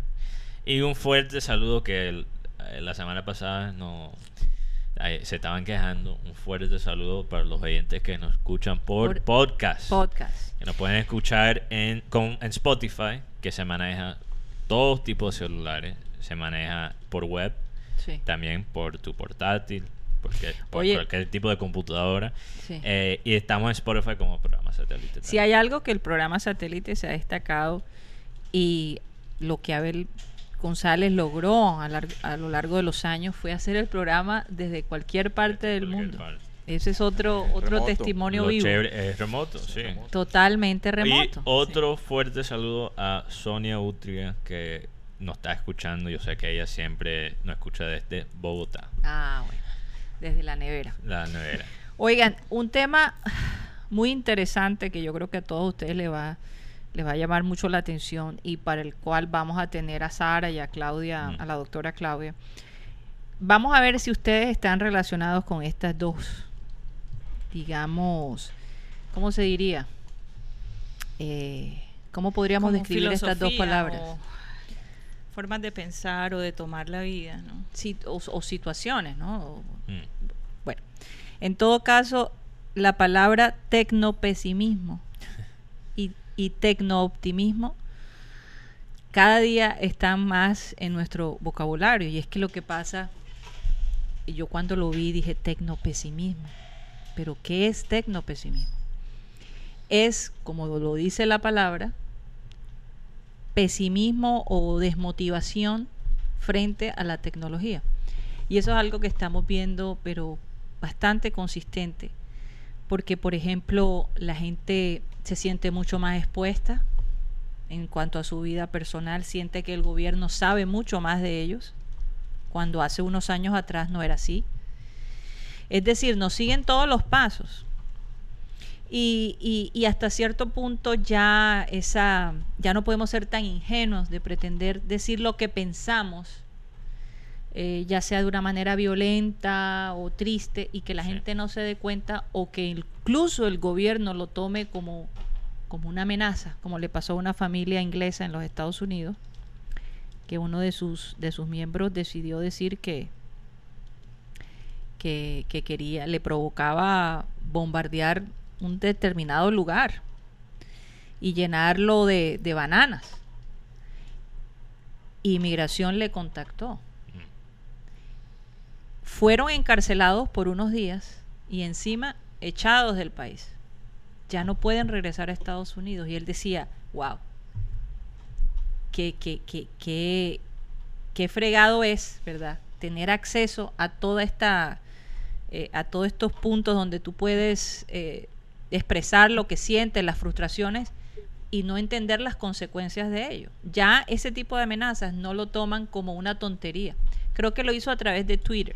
El Twitter es uno de los que más Investigan. eh, investigan que, que cualquier otro. No, no en vano, el presidente Trump lo usa bastante. Sí, Uno de los medios que más usa para, para decir sus, sus a- algunos acertados puntos y sus barbaridades Sí. también. Interesante este, est- estos dos conceptos. eh, bueno, quizás estar contra el VAR es ser tecnopesimismo en el fútbol, ¿verdad? Total. Total. Y bueno, yo, yo no temo, yo, yo sé que a veces podemos perder la vista porque la manera en que tecnolo- el- la tecnología está creciendo, todo, o sea, cada día es más rápido. Es una ley básicamente que el- la velocidad en que se desarrolla tec- la tecnología se va aumentando de una manera... eh, Apresurada, es que tú no... no apresurada, pero eh, básicamente se, va- se va mu- multiplicando de una manera. siempre ha pasado. Entonces estamos viendo. Desproporcionada. desproporcion- siempre es más a más. eh, La velocidad está aumentando. Sí, no sí. Solo exponencial. exponencial, Sí. exa- esa es la palabra que estaba. Exponencial. Siempre está aumentando la ve- velocidad del progreso de la tecnología. Pero estar en la mitad de ese progreso, perdi- quizá perdemos la vista de lo que es la tecnología. La tecnología siempre ha existido, no es algo de ahora. Sí, claro, lo- claro, Las claro. herramientas son tecnología, no solo Sí. son la inteligencia artificial, ni las computadoras. Cualquier tipo de herramienta es un... es un Como tipo- cuando pasó en la revolución industrial. Exacto. Mira o, la o gran antes. depresión que hubo. Por ejemplo, cuando la humanidad estaba en, eh, ¿cómo se llama? Creo que era el- la época de oro o- y de, de, eh, mar- martillo. La era. La e- la- la- varias eras. La era de Sí, piedra. la, La- era la de piedra, piedra. la de oro. Las cosas que se desarrollaron en esas épocas, Era tecnología. eso era tecnología. Sí. Entonces perdimos, perdemos la, la, la imagen de tecnología como herramienta. Pero ninguna sociedad en el pasado había sido tan expuesta Claro, como claro. la que Pero, vivimos pero hoy hemos en vivido otro. eh, también hemos vivido otras épocas donde el desarrollo de la tecnología ha sido algo impresionante, Sí, no claro. la única época. Entonces lo que digo es que perdimos pista que la tecnología es una herramienta y las herramientas se usan, ellos son neutrales. Sí, pero el problema está cuando la tecnología manos. te manipula. Sí. Bueno, bueno, es que no hay que dejarse manipular. Exacto. Exacto. en vez Entonces, de nosotros usar la tecnología, pareciera que la tecnología nos, Nos está usara. Sí. usando y nos Pero- está volviendo Pero ¿qué pasa? a nosotros máquinas. Exacto. Pero Así ¿qué es. pasa? ¿Qué pasa? Un martillo se puede usar para construir una silla o algo, un mueble. O para acabar la vida de una O persona. para matar a una viejita como lo hacen en, en el libro ruso Crimen y Castigo. Crimen y castigo, sí, ¿Verdad? O sea, eh, o sea, eh, eso no es culpa de la martilla, del martillo. del martillo. La martilla es el, la Ah, novia del martillo. Perdón, perdón, martillo. o sea, ¿quién tiene la culpa? La martillada. Somos nosotros que- mismos que abusamos. Claro, claro No que sé, sí. Nosotros tenemos más poder de lo que pensamos en, en ese aspecto. Y lo triste es que eh, en las familias, si los padres no se involucran, por ejemplo, en la tecnología que están usando sus hijos, Sí. los van perdiendo poco a poco. Total. La sociedad está cambiando. La sociedad que tenemos ahora no es la misma de hace 20 años. Ahora se habla menos eh, de persona a persona porque tú crees tener muchos Sí. amigos, porque tienes miles de seguidores y de un momento a otro te sientes solo. Pero no, Lo comentamos Porque no aquí. tienes nunca ese contacto humano. cuarto. Lo comentamos. No tienes que salir del cuarto y que para hablar la con los No amigos. tiene- o sea, no hay Sí. esfuerzo mínimo físico Sí. para tú tener una vida social cibernética. Tú lo tienes Nosotros, allí. por ejemplo, Mi- hemos mi- miren, optado- miren ustedes la tecnología donde ha llevado a Marenco, por ejemplo. Marenco estaba acostado el viernes viéndonos nosotros hablar por teléfono, eh, eh, por la televisión, y él hablaba muy acostado en su cama.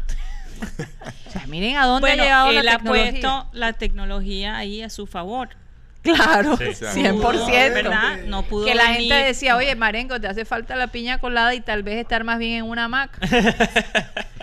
y El eso es verdad. problema es que la gente que considera eh, los tecnopesimistas están totalmente en contra y creen que la tecnología es algo malo, que es algo que nos está perjudicando, de que no rechazan totalmente todo esto que está pasando a nivel tecnológico. Y los tecno optimistas, claro está, es lo contrario. contrario. Lo ven desde el otro ángulo. Ahora, pasa, también Sara- podrías decir que tecnopesimismo es simplemente sentirte demasiado expuesto, porque que, que es una realidad. Por ejemplo, eh, eh, en estas elecciones eh, por lo menos en Estados Unidos, la gente está muy pesimista. Está muy pesimista porque siente, mira, que este presidente, gracias a las redes sociales y a la misinformación, Sí. O sea, la fue elegido, a la falta de, in- de información, fue elegido. Lo mismo pasó aquí con el alcalde de Cartagena.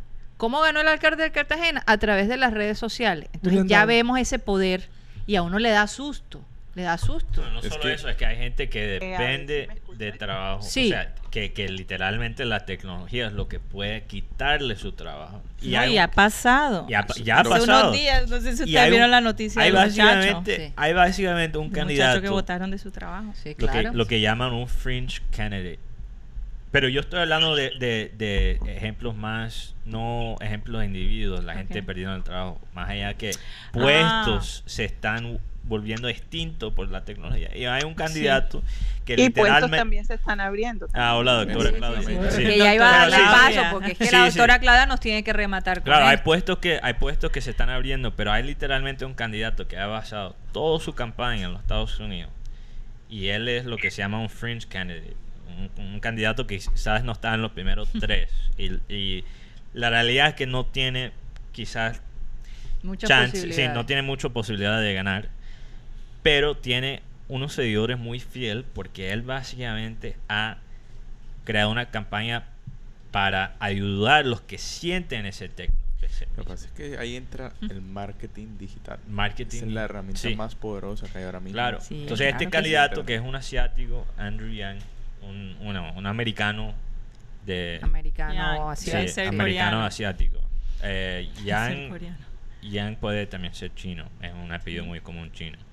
Sí. Eh, él básicamente está su, su plataforma es enco- encontrar soluciones prácticas para evitar eh, los trabajos que se para bueno no para evitar quitar trabajo por la tecnología pero qué vas a hacer para con el- controlar. no, no, no, ¿qué vas a- no controlar, pero más bien cuáles son las soluciones para esas personas que se quedan sin, Sin trabajo. Ah, O sea, cómo vamos, qué vamos a hacer con esas personas, porque muchas personas Porque es algo evidente. evidente y la, la gente está eh, sintiendo la presión. Entonces él dice, ok, puede ser que tú vas a perder este trabajo, pero yo tengo un plan para ti, para que no te quedas. De pronto solo". una actualización de estudios para O un, enfoque diferente. Él dice básicamente, esta pérdida de trabajo es casi imposible de evitar.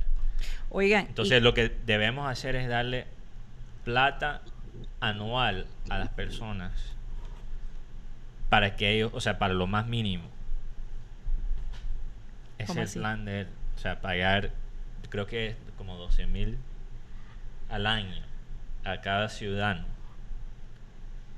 para que sus Mira. cosas más necesarias sean Eso suena rarísimo. Eso suena como ¿Pero comunismo. qué es eso? no, no es comunismo, pero es una idea ahí, eh, se llama UBI. ok. Bueno, Yo, yo lo digo que estoy de acuerdo. Es, esto es lo que ha creado el Tecnospace Ah. mismo, una plataforma muy así Básica. extraña. Sí, sí, Muy contras. Bueno, le quiero dar pase a la doctora Claudia para que nos diga si en algún momento tú como psicóloga te has encontrado con un perfil como este, donde la gente, bueno, obviamente tú con seguridad has recibido pacientes que han sido atacados a través de las redes sociales, eh, digamos, con lo que llaman bullying, ¿no? Eh, Cyberbullying. o cyberbullying. Ujú. Eh, me imagino que has recibido, pero ¿te ha llegado algún paciente que se sienta pesimista, que, que se sienta casi que, ¿cómo se diría? Ah, paranoico Bueno, con es que respecto a la Cari, tecnología. Claro, claro que sí. Buenas tardes a todos. Eh, lo que sucede es que el, el hecho de que tú tengas ciertos temores, ¿verdad? Con, con la tecnología. ¿Y, y qué es la tecnología? Bueno, eh, esa eh, eh, implica una serie de cambios. Cambios en, en- en la manera como hacías las cosas en tu trabajo, cambios de pronto eh, en la manera como eh, pagabas tus servicios, en la manera como mirabas tu cuenta de banco. Eh, implica una cantidad de cambios a los cuales el ser humano normalmente puede adaptarse. ¿Quiénes serían las personas más pesimistas o con esta tendencia? Yo, desde mi punto de vista, pienso que las personas eh, de mayor edad, obviamente, y también las personas de, de- con una personalidad de tipo más, eh, menos dada a los riesgos, menos dada a la novedad, personas que son más su propia personalidad, estructura de personalidad es más de tipo de rutina, de tipo de personas que no arriesgan mucho, que son más bien parcas en todos sus movimientos, ¿no? Sí. Entonces, esta, este tipo de personas tendería más a ser tecnopesimistas porque en el fondo también le temen a los cambios. Ahora, eh, todo cambio tiene sus pros y sus contras. No podemos decir que los cambios son fáciles porque todo cambio implica salir de tu zona de confort, Claro. ¿verdad? Implica un esfuerzo, implica un análisis, pero sí la tecnología se ha hecho para facilitar las cosas al ser humano en el- el- eh, ciertas actividades, eh, ciertos análisis que la tecnología te va a facilitar eh, para avanzar. ¿Avanzar en cuanto a qué? Por ejemplo, en el campo de la ciencia, vemos que hoy en día la tasa de mortalidad ha bajado Así es. precisamente gracias a la tecnología. Vemos Sí. que ahora la educación puede ser mucho más rica porque los niños tienen mucho más recursos para aprender y Sí. hacer el aprendizaje quizás más divertido. Entonces, pero también vemos el lado, el lado negativo y es el lado de los excesos del uso de la tecnología. Sí. Claro. Como, como, como al final de cuentas todo en exceso de- puede Pero- resultar también Sí. en Doctora. Claudia, una pregunta porque yo creo que no solo es los excesos que Sí. está creando este tecno eh, Pesimismo. pesimismo. Hemos visto eh, ejemplos muy reales, como por ejemplo los gobiernos o las propias empresas usan eh, la tecnología y, y básicamente da- han dañado la confianza en la privacidad de usar la tecnología. Se comprobó Sí. que el gobierno de los Estados Unidos estaba observando a la gente. En China se está usando la tecnología más y más para controlar cualquier tipo de disturbio, cualquier, o sea, Pero controlar también la, tecnología se ha utilizado, por Claro, ejemplo, hay claro. ciudadanos de Cuba que han Claro. logrado Pero yo lo que lo que yo digo, lo que yo digo es que yo creo que hay un porcentaje que quizás son tecno pesimistas porque sí temen al cambio, pero también yo creo que una porción muy grande que está, lo están rechazando por privacidad y por lo opuesto, por no quedar en la misma rutina que todo el mundo Y- mantener que y, es lo que- y es lo que mantener la privacidad. Ahora, ahora para eso habría que haber algo que lo contrarreste, ¿no? De todas maneras, porque, Porque tú me, tú creado me el estabas... a- problema tiene sí. que haber creado, también se tiene que crear una solución. Claro, claro. Y- Claudia, y tú en- me hablabas de eso CES, en, sí. en CES. Tú me hablaste de, de- de Google, que Google está tratando Sí. de que precisamente la gente tenga herramientas de poder controlar su privacidad. Cuéntanos un poquito sobre Sí. eso. Bueno, Google está haciendo con su Google Assistant cada vez eh, más, eh, digamos, elementos que ayuden a que la, si tú tienes tu Google Assistant en la casa, está encendido, pues no haya la posibilidad de que alguien esté escuchando tus conversaciones, ¿no? Como es el temor que tenemos con Alexa, con dejar, con dejar Oye, con las cámaras estas de... De, de, de, de- de- ¿cómo de se los televisores, de los- seguridad. No, de seguridad, las cámaras de seguridad, que ya lo hemos visto. Sí. Sí, entonces, entonces sí, siempre puede haber, puede existir alguien que hackee tu señal, que hackee tu, Sí. tus conversaciones, como igual en los celulares. Al final de cuentas, no sabemos en el paso de esas ondas quién las capture y quién pueda oír tus conversaciones. Pero eh, habría que tener como que varios elementos en cuenta. Eh, como por ejemplo, qué tipo de conversación vas a tener en qué lugares, eh, vas a mantener tu, tu Alexa, tu Google Assistant encendido todo el tiempo, lo vas a sacar de tu cuarto, en fin, Mm. hay que, hay que de todas maneras irse preparando y tomar medidas, pero sí sé que Google está trabajando mucho en eso, en Oye. cómo evitar eh, precisamente que se capturen esas conversaciones. Yo no sé si ustedes recuerdan esta película que hizo Cameron Díaz, no me acuerdo el actor, donde ellos filmaron un video. Ella con su esposo, o sea, en la película, no, no es en la vida real, eh, digamos un video teniendo relaciones y por error se mandó a la nube.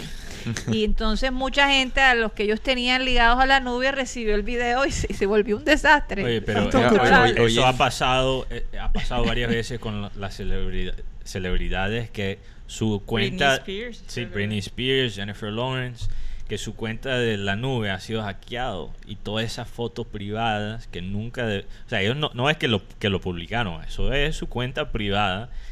se- ahora están por todos lados. Oye, yo. Pero creo que la dicho- solución es tener más bien una cámara que no esté conectada ni Si está en internet, Cuando, está en cuando cualquier tengas lado. el celular y estés haciendo un video de esos, ponlo en modo avión. Mira, hay, Modo avión. hay- y después lo hay, una cosa de la tecnología Sí. que no controlamos. Hay regulaciones que Claro. deben existir, pero no sé hasta qué punto la, llegan a controlarse. Claro, Por claro. ejemplo, eh, lo que se vio el caso de Estados Unidos que estaba controlando a sus a ciudadanos del mundo a través de las cámaras, de todo eso. O sea, nosotros hoy en día los dispositivos móviles tenemos el desbloqueo por huella, tenemos el desbloqueo facial. O sea, no sé hasta qué Sí. punto es tan seguro y te asegura la compañía de que ese esa cara tuya no ha llegado a los servidores de la compañía y ya a través de un dispositivo que se distribuyó por todo Mira, el mundo ya, ya ha pueden pasado. tener tu cara, tu huella, entonces ya tienen relación de dónde vives, Por de eso es quién que no eres y podemos la ser tan que Mira, ingenuos tampoco. Mira, el ¿no? otro, Hay que educarse. el otro día pasó con esa aplicación que te estaba tomando la cara y te mostraba como viejito. Sí.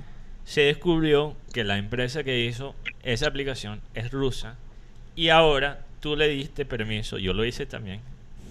Mi, mi, mi cara ya está en un servidor Lo- ruso. lo- ¿Y quién sabe qué carajo están haciendo con mi cara?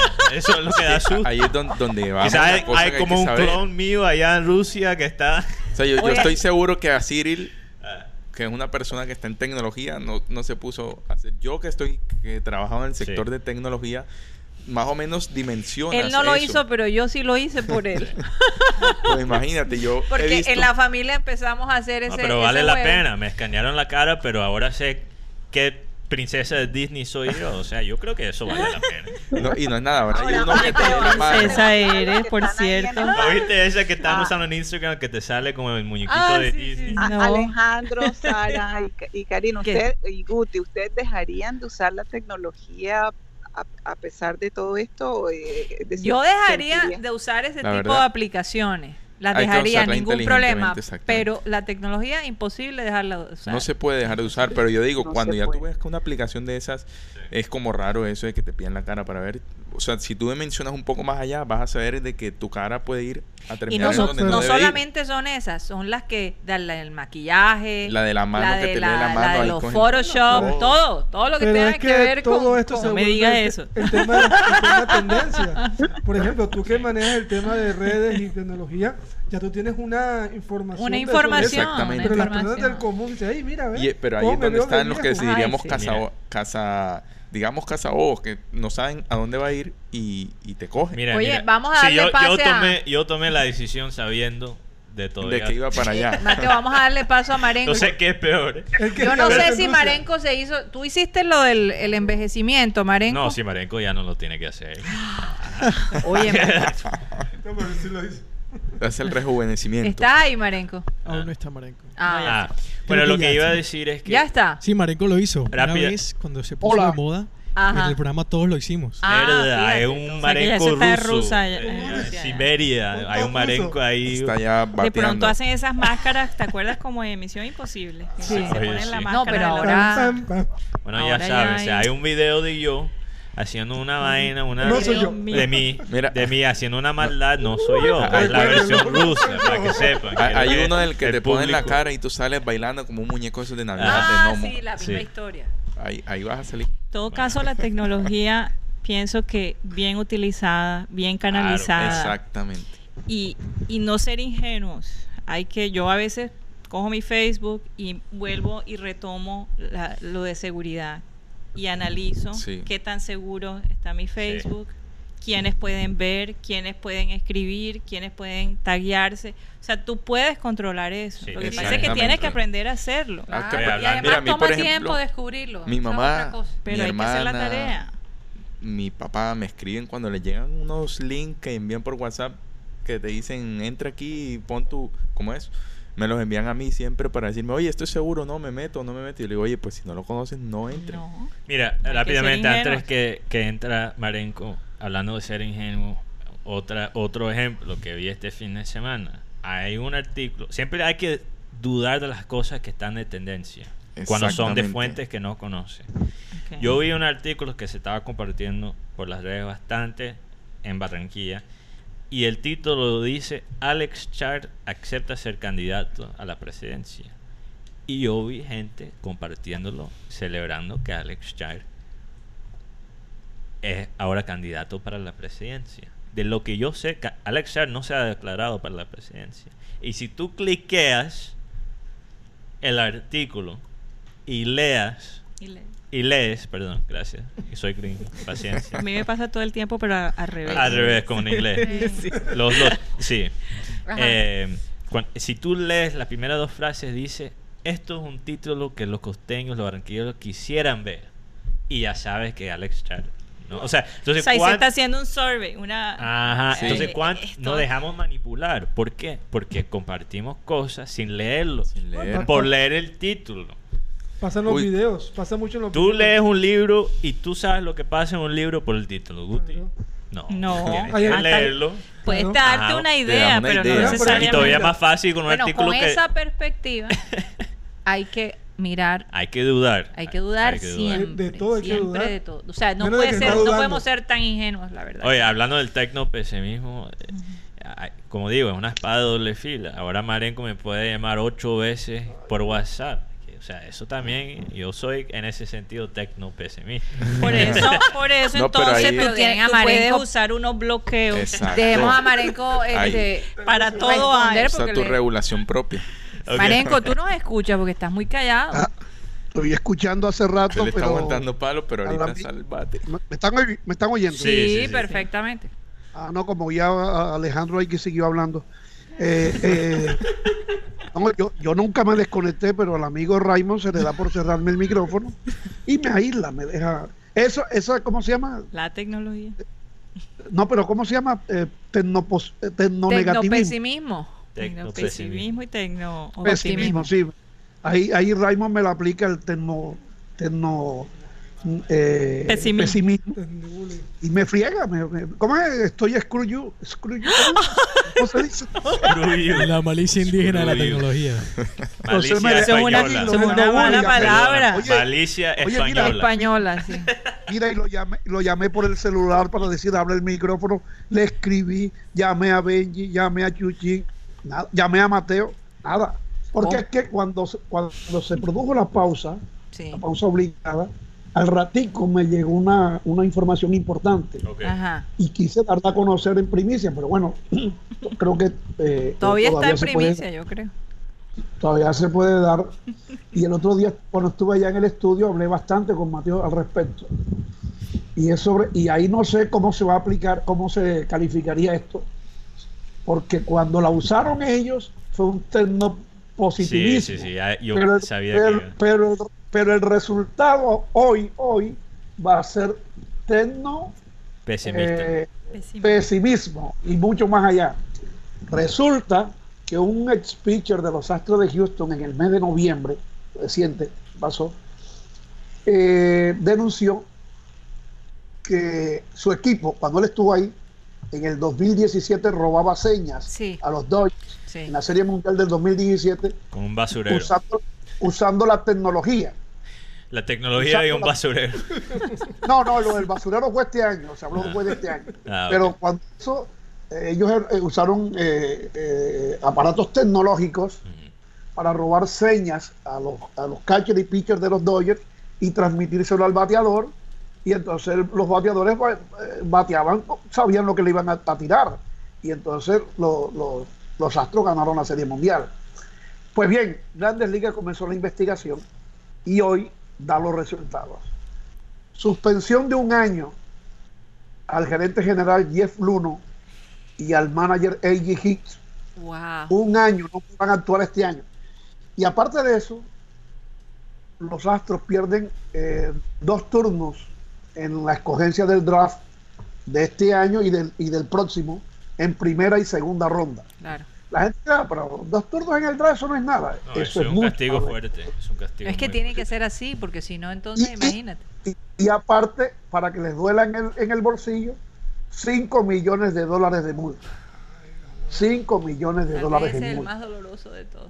No, Eh, yo 5 millones a largo plazo no es no es mucho para, para un equipo de grandes eh, grandes ligas. Sí, sí, no es tanto. Pero la- los la- la drafts sanción- del sorteo, o sea, de no poder básicamente eh, escoger el talento de primera clase que viene de los niveles universitarios, eso es. Claro, eso Pero es- de Claro, porque es de- Ajá, Marenco. porque es para explicarle al público y a los oyentes, compañeros, es que los equipos de grandes ligas, y yo creo que en todos los deportes de Estados Unidos, no, lo, no solo piensan en el hoy, a veces se enfocan en una temporada en el hoy, pero, pero generalmente ellos están pensando en hoy y mañana, y pasado mañana, para, para tener un- una buena nómina siempre competitiva que tenga la, la atención del público. Bueno, Entonces, el junior a veces ellos saben- está pensando en ayer, ni siquiera en el presente, entonces, bueno. Sí, Esos son los Eh, deportes eh, eh. americanos.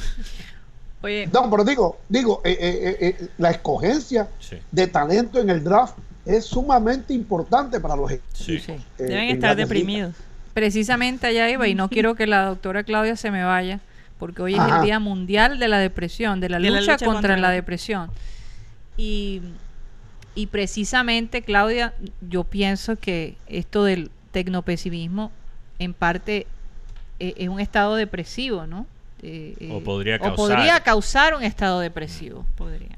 No sé si estás de acuerdo conmigo. Bueno, bueno, fíjate que eh, tanto el demasiado tecno optimismo como el demasiado tecno pesimismo podría causar depresión, porque Sí, cuando, cuando somos tan dados al uso de la tecnología, y vamos a enfocarnos un poco, por ejemplo, en las redes sociales, sí. ¿verdad? Eh, a propósito, me pareció muy interesante lo, lo que dijo Marenco, porque el uso de la tecnología benefició a un equipo, pero también a la vez benefició a los que estudiaron, hicieron la investigación, que seguramente también utilizaron la tecnología y pudieron hacer justicia. O sea que ahí, ahí hay un balance.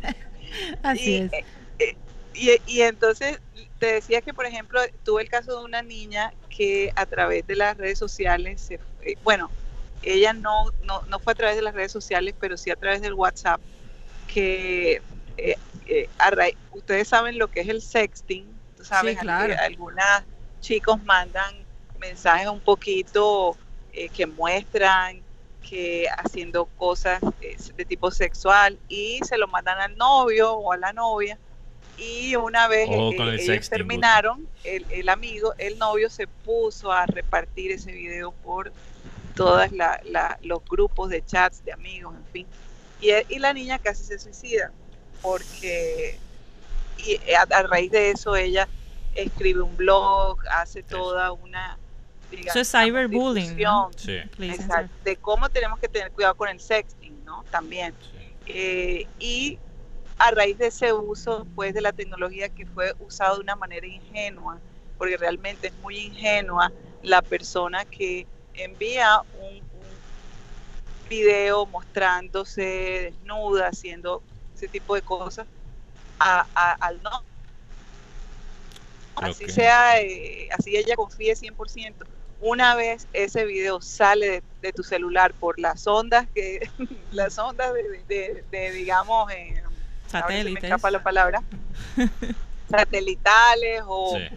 o, a, o a través del, de, eh, Del web. de la red de bueno la red, sí. eh, se, ya tú perdiste el control, El control. total de ese contenido Bueno, es que no yo sé si creo te una dije, cosa Cari. que sería interesante para los padres recordarles si le va a entregar un celular a su hijo tenga esa charla antes y dígale esto es una herramienta que te puede servir para muchas cosas pero también te puede perjudicar y leerle la cartilla ¿por qué no? Entonces, un Recordarle y darle- un tecno, Sí, claro. un tecno pesimista se toma la foto desnuda con una cámara desechable, desechable y después se lo envían. por Se el- lo entregas personalmente. se lo entregas personalmente aquí. Claro, aquí están mis fotos. ya tenemos aquellas, Fotos de la semana. de, de telenovela en donde uno dice, bueno, devuélveme las fotos que te di. La- Ahora, el cuento Entonces es, te dice en- la persona ya las rompí entrego la foto, pero la puedo escanear y entonces la manda. O sea que ya, Ya ni la siquiera es. Exacto, es que- es otro ya Por eso digo, puede. cámara desechable, después, bueno, sí, cuando imprime. La No, pero y cuando la imprimes, La- la, gente Imprime, no la se queda con los archivos. Verdad. O sea, hay Bueno, tantas entonces. Una Polaroid. Una Polaroid, te Una Polaroid, Polaroid. que sale de una y tienes ahí. Puedes Pero es que las pero lo que cámaras Polaroid también tienen, La escanea, ahora hay un sistema. hay aplicaciones que Ah, escanean verdad, que escanean, que. O sea, no se puede hacer sexting en paz. O sea, ni- Mire, otra cosa, otro Mejor aspecto, hazlo privadito, hazlo privadito. otro aspecto Sí, que sí, sí. pasó la semana pasada en Vancouver fue un caso sonado porque a una mujer le tocó pagar 200 mil dólares de multa. Espera, los Polaroids se, se pueden escanear. Cualquier cosa puedes escanear. tengo que hacer unas llamadas entonces. Ok. Hombre, Ah, qué peligro. Oye, mejor Le te- pásate un papelito. Unos dibujos. Unos También lo puedes escanear. También lo puedes escanear. Mira, esta señora eh, terminó con el novio y básicamente usó las redes sociales para desprestigiarlo y empezó a difamarlo. El tipo perdió su trabajo, o sea, le dañó, eh, creo que él era un abogado, dañó su reputación y por di- él la demanda por difamación y gana la demanda por 200 mil dólares. Y eso lo están anunciando porque Oye, pero pues, le la gente tiene que tener Le cuidado. tocó bajito porque perdió su trabajo. Bueno, le ha tocado psicólogo, eh, o sea, contratar a De alguien que todas le ayude maneras, a- el dinero no compensa. no ¿verdad? va a compensar, pero No, es no, no. algo. Eso también es como para que la gente y los jóvenes, sobre todo, que, que a veces no miden lo que pueden escribir, lo que pueden postear en, en las Oye, redes. antes las mujeres así frustradas llegaban y les pichaban la llanta al, es- al esposo o al novio, o le rayaban el carro y nadie se daba cuenta. No habían cámaras. Ahora pueden Pero acabar. ahora, pero ahora en la ciudad hay cámaras. No, y no, por sol- todos no lados. solo eso, eh, pero, pero Ya no eso puedes se- hacer eso. No, Los ah, carros es también tienen cámara. tú puedes hacer Ah, algo exacto. todavía peor que acabar con su carrera. Saludos a Ojo Vallenato. Imagínate. A un muchacho lo botaron de su trabajo porque se quejó del regalo de Navidad que le dio la empresa a los empleados. Porque la empresa le dio Viste, Marenco, una viste. botellita de bar, de la salsa barbecue y un como una, una espátula con el nombre de la empresa y él le pareció ridículo, una Sabe empresa Alejandro. que muy grande de millones. Ajá. Entonces todos los años les daban unas canastas buenas. Y se quejó en Twitter. Se quejó en Twitter. La empresa, los jefes, les llegó esa información y al tipo lo votaron un no 25 justo, de diciembre. Porque eso es libre expresión. Bueno, lo votaron hasta en vacaciones. Votaron. Voy a tener Porque que- es que tú- Para no pagar. Resulta que, por ejemplo, en la aerolínea que yo trabajo, si yo escribo en, socia- en las redes sociales la palabra No. WestJet, enseguida ellos tienen unos Claro, capturadores. ya lo Sí, hemos claro. explicado en Google. Voy a Si tener que borrar. que- Borra, búsquedas, borra, las Mateo. máquinas Voy a de tener- búsqueda. Ahí Voy a tener- metió mención directa de, Sí. Borra de- con de- pestaña. de dónde venía. No, no, eso no lo voy a Voy a tener que borrar todos mis mensajes del equipo de aquí de satélite. Sí, borra, borra. Todo este tiempo me he estado desobando. Señores, hay que tener cuidado con lo que uno escribe en las redes, definitivamente. Aquí en Colombia hasta si le... Lo mejor Claudia. ¿se ha hecho algo por la depresión? ¿Se ha disminuido o ha aumentado la cosa? Bueno, la, la depresión sigue siendo una de las desórdenes mentales más comunes a nivel mundial. Más de 350 millones de personas, y esta es una estadística del 2017. Imagínate. Tres- a nivel mundial, 350 millones de personas. O sea que esto muy seguramente ha, ido en aumento porque de todas maneras, eh, como hablábamos anteriormente, la sociedad ha ido cambiando, hay cambios impresionantes. Incluso eh, lo que es la definición tradicional de familia se ha ido modificando cada vez más y más porque ahora hay muchísimos tipos de familia, ¿no? Entonces, eh, esto a, medida que va cambiando, va generando angustia, eh, tristeza, en fin, el hecho de no entender qué sucede con tu familia, con por qué tu familia cambió, por qué una pareja se divorcia y, y- y al, y al poco tiempo la señora vive con otra señora y tiene una relación homosexual y tiene hijos y estuvo casada, ¿qué pasa allí, no? Entonces, otro- entonces lo- los hijos no entienden muchas veces eso que está sucediendo y, y, e- y y eso eh, va generando depresión, el uso de las drogas, por ejemplo, las drogas también están cada vez más Bueno, lo que, más, des- más lo que común. hablábamos de, de este, de este, de socializar cibernéticamente, no tener contacto con otro ser humano. Tienes miles de seguidores, pero no hablas parte. Con eh, nadie con, con directo. nadie No hablas con directamente. nadie. Lo otro Entonces, es eh, un tema que hemos tocado, que es eh, obviamente trabajar remotamente. Y el Trabajar, título... no trabar. Trabar. Yo dije trabajar. Sí. Oh, oh, oh. Trabajar. Si dices trabar es no, otra cosa. No, yo sé lo que sí. Yo-. Trabar remotamente no creo que eso se pueda. Qué No te creas, no te creas, Yo, yo sí, sé lo que yo. Bueno, puedes que trabar Tú, te tú puedes de trabajar en tu casa, en cualquier parte. trabar un proceso. ¿Ah? ¿Qué dice Claudia? Digo que, que puedes trabar un proceso de algo. Ay. Pero eh, entonces, trabajar en casa, el título me parece curioso. El título eh, que todo el mundo gana cuando los empleados trabajan en casa. Y yo pensé, todo el mundo excepto las familias de esos empleados. ¿Por qué? Porque es complicado vivir con alguien que estaba trabajando en casa. Por ejemplo, a, mí me pasaba, y esto es una experiencia personal, yo veía a mi esposo ahí sentado en su escritorio, y No. yo llegaba a hablarle, y yo, Y eso no, no puedo hablar en este momento, estoy... no solo eso, pero también y lo que- es estás, pero sí. no estás. lo que ha Sí. cambiado, y yo creo, yo creo que lo que ha angustiado a la- a las personas también con la tecnología es que las divisiones entre tu vida privada y el trabajo ahora casi no existen. Sí, Eso sí, es verdad. O sea, ahora el trabajo te persigue. sí. Entonces, ¿qué pasa? O sea, La eso tiene sus beneficios y su y, Sí. Sus su- ventajas y desventajas. Ahora hay que ser, desventajas. a- la, la manera de controlar eso es con la disciplina. Sí, un horario. Pero es un proceso porque Sí, esto es correcto. algo relativamente nuevo. Bueno, Porque re- antes- relativamente no para muchas personas. no, pero- relativamente nuevo, porque antes se trabajaba un trabajo 8 a las 5. y Por ejemplo, a tu casa y ya. Cuando mi padre nos visitaba a Estados. Unidos, ¿verdad? Que él nos iba a visitar, nosotros hacíamos todo en función al horario del, del, del en programa. El programa de 1 a 3, yo estaba en Los Ángeles, entonces habían 3 horas de diferencia. De 10 a 1 teníamos que estar, ya sabíamos que esa hora Y todo no el podía callado. Todo el mundo callado, entonces había que manejar eso. Ya, ya Tox está Ayer haciendo tenía su que baile. hacer, cuando estaba en Canadá, tenía que hacerlo a las 10 de la mañana. Ajá, por eso, a las 10 de la mañana. Estaba en Ángeles. pijamado. Su pijama ahí. Bueno, cuando no había video.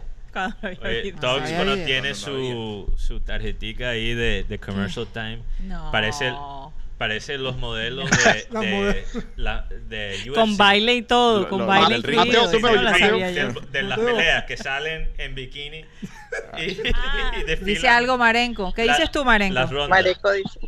No, a propósito de la tecnología, eh, aquí ya se están revelando eh, detalles de la investigación de grandes ligas de la y es que los astros, los astros de Houston colocaron una cámara en el- desde el center field y de, de ahí monitoreaban las señas del catcher de los Dodgers. Oye, y entonces, entonces ya sabían que iba a tirar y, y- y cre- crearon un código, un código con silbidos y golpes fuertes para que los bateadores supieran que, que le iban a lanzar. Y entonces, bueno, eh, por eso fue que los Astros tuvieron éxito ese Oye, año. ¿tú te imaginas si esa Mundial. tecnología llega a manos de los aficionados? Bueno, Bueno, que ellos y- pueden y- hacerlo. Pero, pero- pero- Claro. pero- pero estaba invocando a Mateo porque uno de los integrantes de los Astros de Houston ese año era el puertorriqueño Alex Cora, que al año Sí. siguiente llegó a los Medias Media Rojas de Boston y, y que también ganaron la Serie Mundial con él como manager. ¿Qué estás Se insinuando, dice, se dice que Alex estuvo involucrado en el caso de los Astros y que llevó ese esquema a Boston. O sea que la, la- la suspensión para Alex probablemente sea más rigurosa que la que ya vamos a conocer de él. Pero del Boston manager de también los quedó Astros. involucrado en ese cuento. hay un reporte que salió de el 2018 cuando ganaron la Serie Mundial que ellos usaron bueno, la diferencia entre lo que se está diciendo en- de las medias rojas y de los astros es que las medias rojas usaron tecnología que ya la liga se lo había dado a los equipos, Mm. pero quizás de una manera ilegal entre las reglas de la liga para observar las señas de del contrario. Ah, ya. Pero bueno, vamos Van a tener que cambiar las tácticas de no, la no, cuestión vamos de a tener seña. que dedicarle a este tema porque yo el otro día yo hablé con de esto con Marenco y lo que pasa es que robar señales o sea, esto ha sido algo, parte del deporte por varias décadas. Desde que hubo una situación, creo que en los años 60, Marenco, que la gente estaba espiando con, un- o sea, de, de lejos, las Con señales. telescopio. la- sí, Con un telescopio. con un telescopio. O sea, esto es... eh, No eran parte- binoculares. Vale. no esa Sí, es sí. noticia de ayer. Entonces, ¿qué pasa? ¿Qué pasa? ¿Qué pasa con el Tecnología béisbol? nueva. La gente lo que no sabe y la liga ha hecho un buen trabajo de esconder esta parte del béisbol. Parte del béisbol es buscar cualquiera ventaja que tú puedes sobre tu contrario. Eso es parte del deporte. O sea, la, De la- la todos. trampa legalizada es parte del deporte. Sí, claro, claro. claro. Es parte. Entonces, Si no, ¿cómo ellos ganas? están usando muchas de las mismas herramientas que las mismas que la misma liga se- se- o sea, Lo han permitido. lo ha permitido, que, ha- que ellos han dado a los equipos. Entonces, ¿qué pasa? No, si no, tú pero- das pero- una pero, Mateo, pistola, pero- pero, Mateo, si tú le das una Mateo. pistola a un niño, Mateo, robar Vale. señas no es ilegal.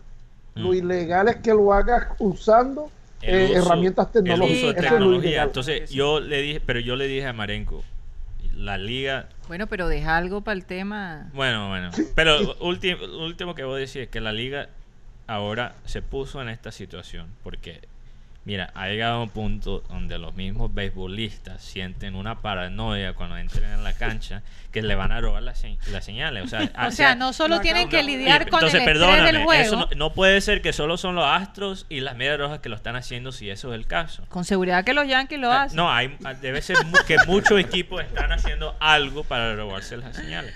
Oigan, usando la tecnología. Pero, Vamos a darle un... pero rápidamente, ya estoy terminando el punto. Entonces pero yo hace digo, rato que estás terminando. no, pero ya lo hubiera terminado. Ya lo hubiera terminado. Ajá. Está Eh, como los políticos que se despiden, despiden y nunca se van. Se Oye, despide, cuidado. se despide más que Cuidado, cinco porque viejos. me puedo despedir y me voy. Pero dejen quieto al muchacho, hombre, dejen quieto al muchacho. Entonces, entonces, gracias, gracias Marenco. Gracias, Marenco. Oye, qué, qué vaina sentir que Marenco te defiende. Un- una sensación ahí extraña. Eh, ¿Qué pasa? La liga, por no eh, evitar esta situación. Mateo, temprano- Mateo y No, Jeff no. Luno y Jay. Oye, me defendiste, ahora me cortaste la idea. Oh, Escúchame, escúchame. No, no, ahora escúchame. tengo. Ah, Ahora déjame noticia, terminar. noti- noticia ¿Será de última hora. Los astros, los astros acaban de despedir a Jeff Luno y a AJ Hinch. Wow, Fuera de los astros. Wow. Bueno, ya, están fuera, ya estaban bueno. fuera por un año. Pero- Mejor sacarlos de una vez. Oye, ¿y será que hacen eso que hicieron sin autorización de la directiva? Como No para sé. que los despidan Oigan, ahora. chicos, bueno, ajá, espera, termina ya, para que- Ya, ya hubiera terminado hace como todo.